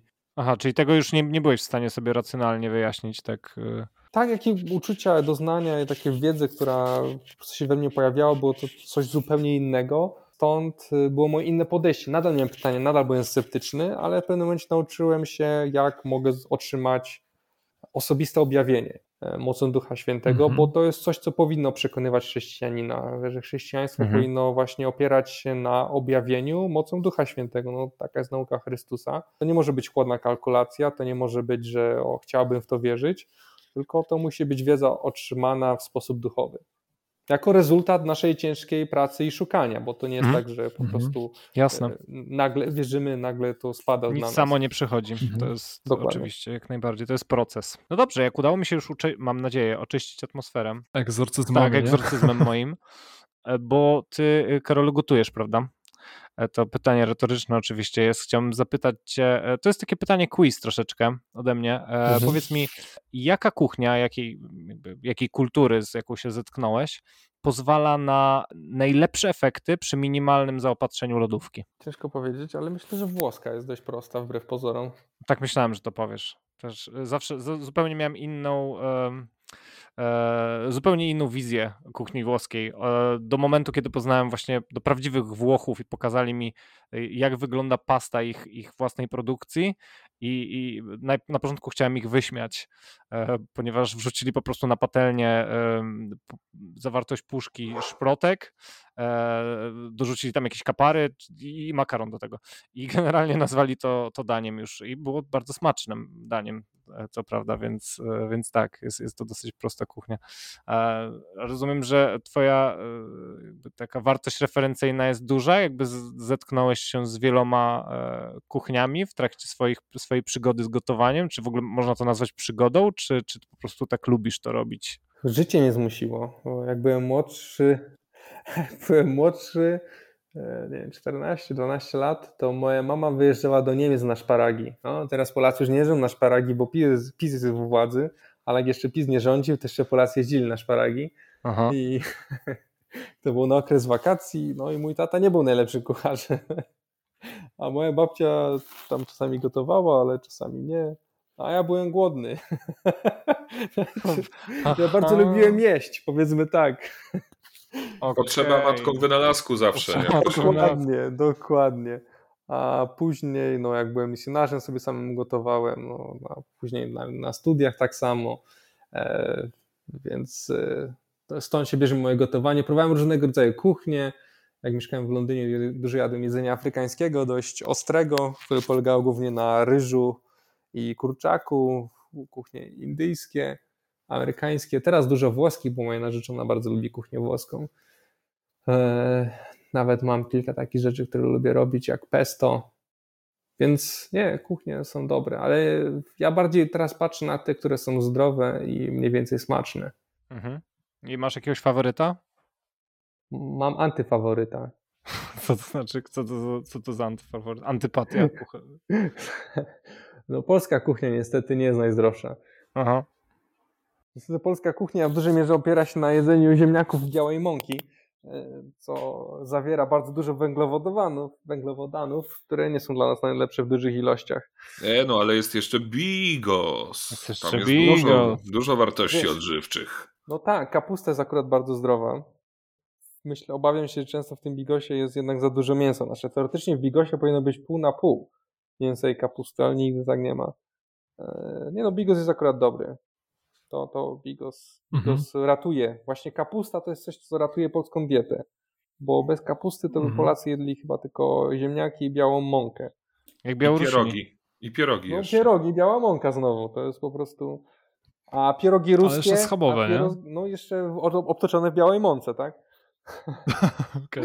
A pierogi ruskie to już jest y, komplet. Tak? Macie białą mąkę no nadzianą tak, ziemniakiem. Jasne. No tak, węgiel, węgiel na węglu, węglem pogada, pogania. I albo nawet jak kotlet mielony, to też musi być potrzebny w bułeczce, tak? Czyli znowu węglowodany, ziemniaki węglowodany, e, małej ilości białka, no i ten ogórek, który ma służyć za mizerię, który ma mało witamin, bo jest głównie wodą.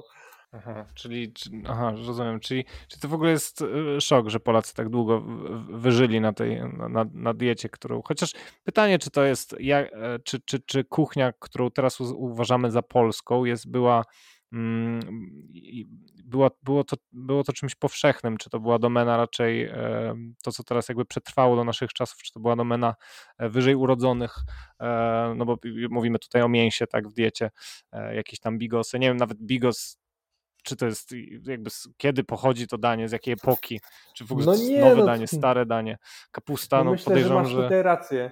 E, to tak samo jak jest, są e, te stroje tradycyjne chłopskie niby. Już widzę jak chłopi takie mieli kolorowe, drogie e, koszule. Już Prawda? to widzę. I albo takie piękne buciki. Tak, tak. No, no to wiadomo, tym... że to jest podrasowane powiedzmy tak. A no kuchnia, no, no schabowy to jest po, po, po prostu podróbka sznycla wiedeńskiego.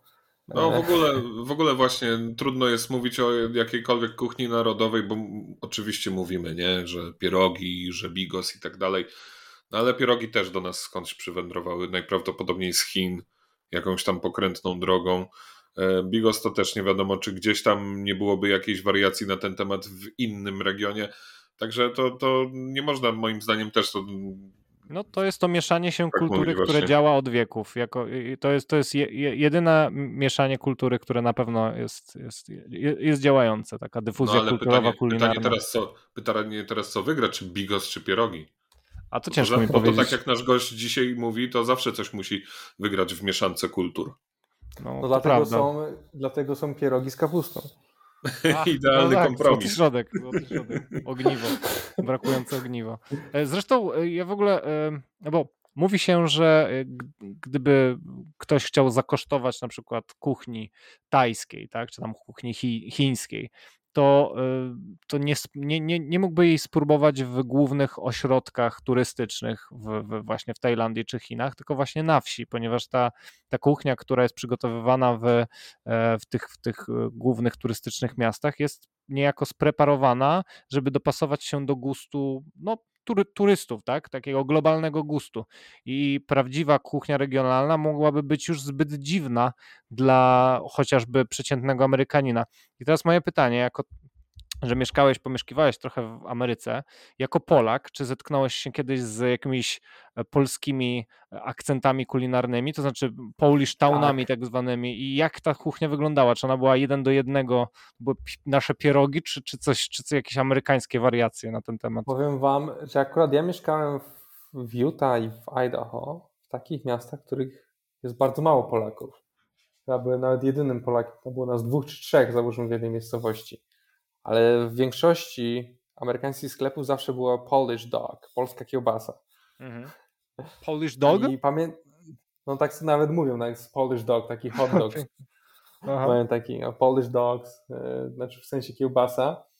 E, I pamiętam, że ta kiełbasa była robiona z indyka i wieprzowiny, taka chyba była mieszanka. E, no ja pamiętam, kurczę, kiełbasa z indyka, kto w Polsce do kiełbasy indyka daje? a tam po prostu ta kiełbasa była trochę zamerykanizowana. No, czyli jednak, czyli jednak. Zresztą... Ale powiem wam, że smakowała jak taka tania kiełbasa w Polsce. W Stanach w ogóle, w ogóle też funkcjonuje takie określenie na kiełbasę jako kiełbasa. Oni tak mówią Kiełbasa, dosłownie. tak, tak, tak. tak Bo tak, dla nich tak. to jest coś. Ja nie wiem, czy tam jest innego. gdzieś w środku nie ma jakiegoś S niepotrzebnego. Nie. Kiełbasa mówią, kiełbasa. Nie, kiełbasa. spotkałem się też z taką formą jak kiełbasa sausage, nie? Kiełbasa sausage, tak. Tak, tak że po, tak, takie tak. podwójne. Kiełbasa, kiełbasa po naszemu tak, bardziej. Tak, kiełbasa sausage. Dobra. Pytanie, czy to jest jakaś inna kiełbasa, czy, czy, czy to nadal... No smakuje jak tania polska. Pozostanie tajemnicą w takim razie. Dobra, pogadaliśmy o kulinariach. Już tak zmierzając trochę do końca, to trzeba też zapytać o taki temat na czasie, bo to w sumie chyba z każdym rozmawiamy o tym, o, o, o sporcie interesuje ciebie, czy totalnie olewasz y, to, co się dzieje aktualnie w piłce nożnej? Nie, no piłka nożna jest bardzo ważna. Jest no i na to liczyłem.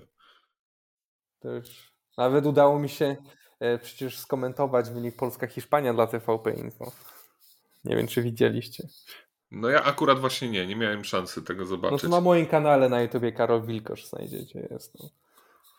Z to Wiktorią, przy... moją narzeczoną, komentuje. To przy okazji polecaj, polecajka teraz poleciała. No to e, co powiesz o wczorajszym meczu e, z Anglikami? Jak, czy jesteś pod wrażeniem i czy twoim zdaniem uda nam się osiągnąć taki wynik, żeby jednak dostać się do, na Mistrzostwa Świata w Katarze?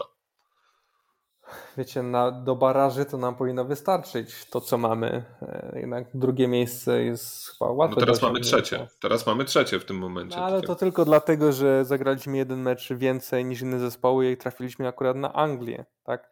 E, gdyby to Albania grała z Anglią, a my załóżmy jeszcze raz San Marino, no to my byśmy byli na drugim. Po pięciu no tak, meczach tak. byliśmy na drugim miejscu, więc. Y, Nie, no to się zgadza, oczywiście. To, to mówię tylko, jaki teraz jest stan faktyczny na ten no tak, moment, tak. kiedy rozmawiamy. Bo domyślam się, że Anglia jednak wygra z Albanią. Nawet jakbyśmy. No, nasz awans zależy tylko od nas, więc y, zwycięstwo z Węgrami czy z Albanią chyba nawet możemy sobie pozwolić na jeden remis. Więc na drugie miejsce powinno wystarczyć dość łatwo, ale czy w barażach damy radę, no to już będzie myślę o wiele ciężej.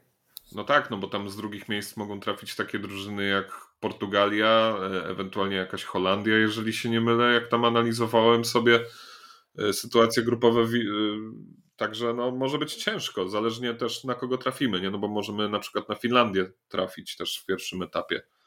To, to no tak, różnie może być. Tam w ogóle chyba będą dwa etapy tych baraży, z tego co się orientuję. No tak, tak, tak. Wstępna eliminacja i później już tylko trzy chyba drużyny będą wychodzić z tych baraży. Jakoś tak.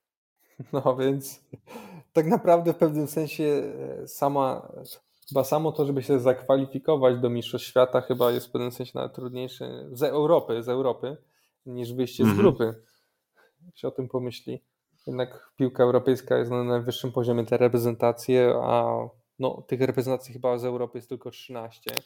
A jeżeli na przykład spojrzycie e, na cztery najlepsze drużyny na ostatnich Mistrzostwach Świata, no to były cztery europejskie a jak są ćwierćfinały na 8 drużyn, to najczęściej jest po prostu 6 europejskich, Argentyna plus Brazylia. Ale to mi się wydaje, że w 2014 e, było tak porówno chyba, jeżeli dobrze pamiętam. No, wcześniej, w sensie tak, ostatni mundial to, to, to się zgadza, cztery drużyny europejskie, a w 2014 zaraz, bo mnie teraz pamięć Holandia, zaczyna zawodzić. Niemcy.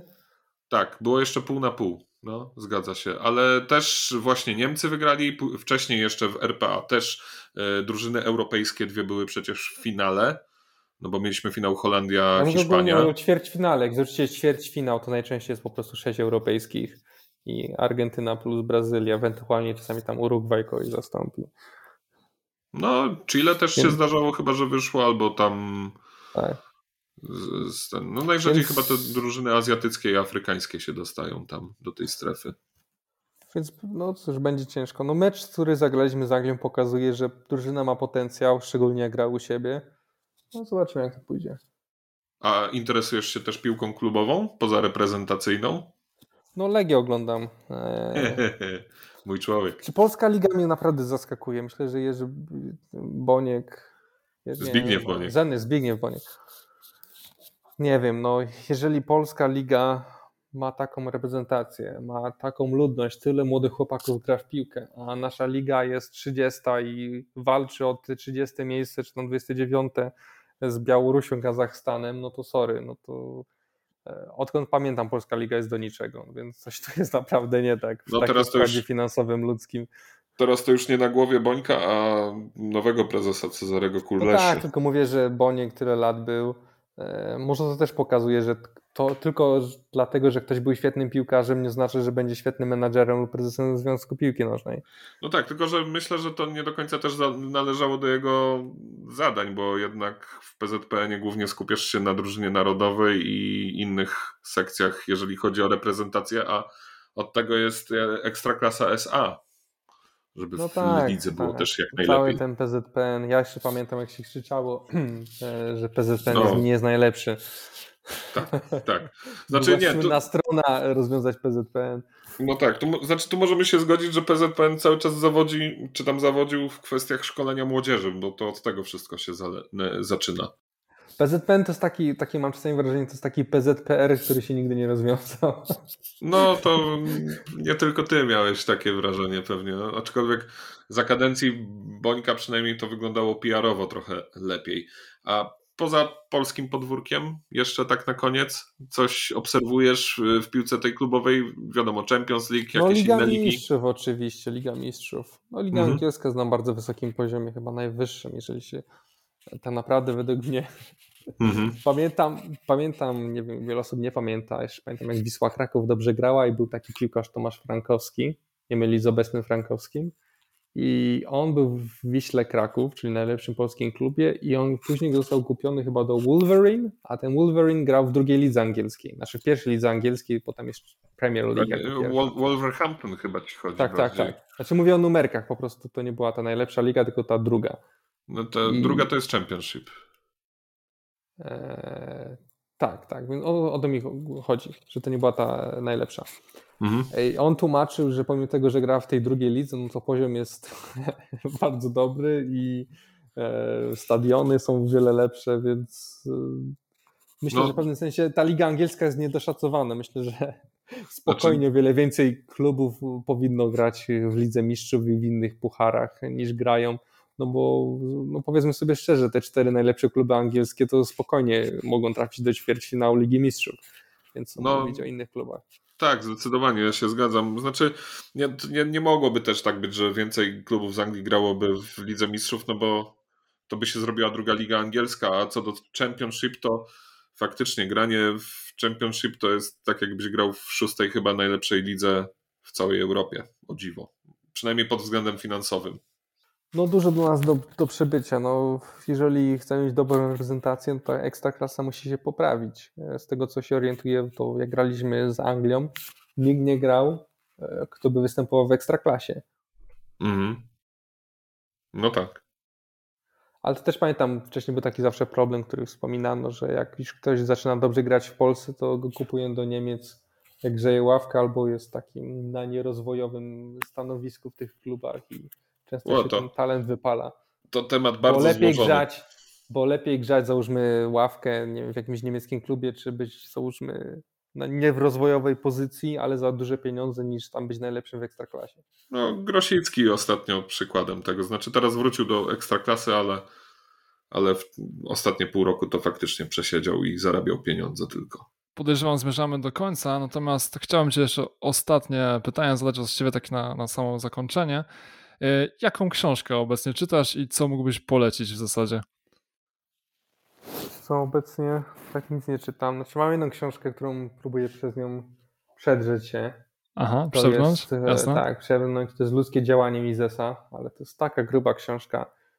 Okej, okay, zapamiętam.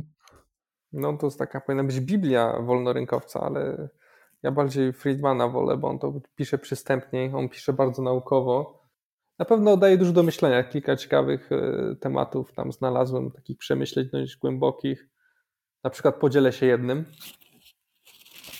Mm, że on dawaj. tłumaczy, że ludzkie działanie wynika z tego, że człowiek nie jest nigdy zadowolony. Jakby był zadowolony, to nie miałby powodu do działania. Okej, okay.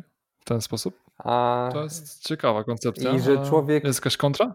No nie mam, to po prostu myślę, to jest słuszna obserwacja. Dlatego okay. ludzie nigdy nie mogą być zadowoleni w obecnym świecie, więc w pewnym sensie obiec, obietnice socjalizmu czy komunizmu, że możemy doprowadzić do systemu, w którym ludzie mają wystarczająco wszystkiego, jest po prostu nie do spełnienia mhm. przy obecnych warunkach y, no, naszego świata. Tak? Są pewnego rodzaju mhm. ograniczenia mhm. przez grawitację, prawa, no, prawa przyrody, które będą powodować psychologię człowieka. E, człowiek nigdy nie będzie zadowolony, mhm. zawsze będzie chciał czegoś innego, czegoś więcej i są po prostu ograniczenia i dlatego, że istnieją te ograniczenia, człowiek może mieć wybór. Jakby mógł spełnić wszystkie swoje chęci od razu, no to by nie było wyboru, a wybór istnieje właśnie dlatego, że nie może spełnić ich od razu i musi priorytetyzować, mhm. musi wybierać, co jest dla niego ważniejsze. No i na tym polega ten test życia. Czyli dzięki temu mamy rozwój. Tak, tak dzięki temu możemy się rozwijać i możemy decydować, bo gdyby było wszystko pod nosem, no to nigdy byśmy nie decydowali o niczym. Tak? To byśmy byli przynajmniej zadowoleni z drugiej strony. No i tutaj jest takie też to, to myślę, to jest w pewnym sensie odniesienie, znaczy w Biblii też jest opisane, także Adam i Ewa żyli w świecie innym niż my, czyli w tym, e, w tym symbolicznym raju, czy e, znaczy symbolicznym, też zależy od interpretacji, no, ale żyli w raju, w którym mhm. wszystkie ich potrzeby były spełnione, ale mhm. widać, że czegoś im brakowało do pełni. Dlatego mhm. żyjemy, żyjemy na świecie, w którym nie ma, e, w którym są pewnego rodzaju ograniczenia, które umożliwiają nam wybory, no i dzięki wyborom, jeżeli one są słuszne i dobre, możemy wzrastać. Mhm. Tutaj tak wspomniałeś, wszystkie ich potrzeby były spełnione, po prostu nie byli świadomi swoich potrzeb, to też, bo to, to można też. też tak odwrócić. Mhm. To też, no to, ale to takie jest takie głębsze przemyślenie, bo wiecie, jak ktoś się mówi o ekonomii, czy tam czyta, to jednak nie, nie masz a tak głębokiej filozoficznej analizy, a w tym ludzkim działaniu Misesa widać, że on pisze dość głęboko. No i tutaj część może wyborców Konfederacji się zdziwi, ale Mises był bardzo prodemokratyczny. On mówił, on chciał wszystko prowadzić demokratycznie. Mhm. Jak to Korwin mówił, to było takie zboczenie XIX, XX wieku, XIX wieku, e, no XX wieku tak naprawdę, e, że wtedy dużo wolnorynkowców właśnie uważało, że uda się demokratycznie przekonać ludzi do wolnego rynku. Czy taka wizja niespełniona, jak rozumiem. No i taka bardzo ciekawa myśl bym powiedział na koniec i też przy okazji. Na koniec udało nam się wrócić do prapoczątków, skoro pojawili się Adam i Ewa. Tak. Piękne podsumowanie. Dzięki wielkie, Karolu, za poświęcony nam czas. To była naprawdę bardzo ciekawa Dzięki podróż. Nie tylko rozmowa, ale i podróż przez różne klimaty, nie tylko do Stanów Zjednoczonych, ale. Do Egiptu. I był Egipt, była kuchnia, piłka nożna, aborcja, wszystko, czego można chcieć. No jak wiadomo, jak usiądzie kilku mężczyzn, to sobie tam o wszystkim pogada i o niczym. Kurczę, nie chcę brzmieć jak jakiś seksista, ale no tak, mężczyźni czasami lubią. Mam nadzieję, że także słuchają nas, nas kobiety. Nie wiem, ile osób przebrnęło. To jest akurat taka nasza przypadłość, że no tu się zgrali akurat sami faceci po prostu do tej rozmowy. No i nie mam w tym nic złego. Jak no same ma. kobiety rozmawiały, też nie było w tym nic złego. Absolutnie. Nawet słuch osób oglądających czy słuchających na YouTubie to są mężczyźni, więc dostosowujemy prowadzących do odbiorców. Wyprzedzamy trendy. No to jeszcze raz wielkie dzięki za dziś. Było wielkie naprawdę dzięki. super. Ja, ja, też dziękuję, bardzo ciekawa rozmowa, naprawdę spłynęła jak z bicza, strzelił, jak to się mówi. No mam nadzieję, że ktoś wytrwał do końca, bo to jednak jest trochę słuchania, ale myślę, że taka forma dyskusji też jest potrzebna, bo w takiej luźnej dyskusji, takiej dłuższej dyskusji można wiele rzeczy powiedzieć, przekazać, które w tej krótszej formie często ginie. Trochę więcej smaczków wychodzi. Tak. Mhm. A jak ktoś dotrwał do tego trochę, momentu, trochę jak jest. ktoś dotrwał do tego momentu, to tradycyjnie może do nas pomachać. W dzisiejszym podcaście to już wszystko. Jeżeli nagranie przypadło Ci do gustu, zostaw komentarz. Jeżeli nie przypadło, również zostaw komentarz. Prosimy o suby, lajki i inne dzwonki, które pozwolą nam rozwinąć skrzydła. Dzięki!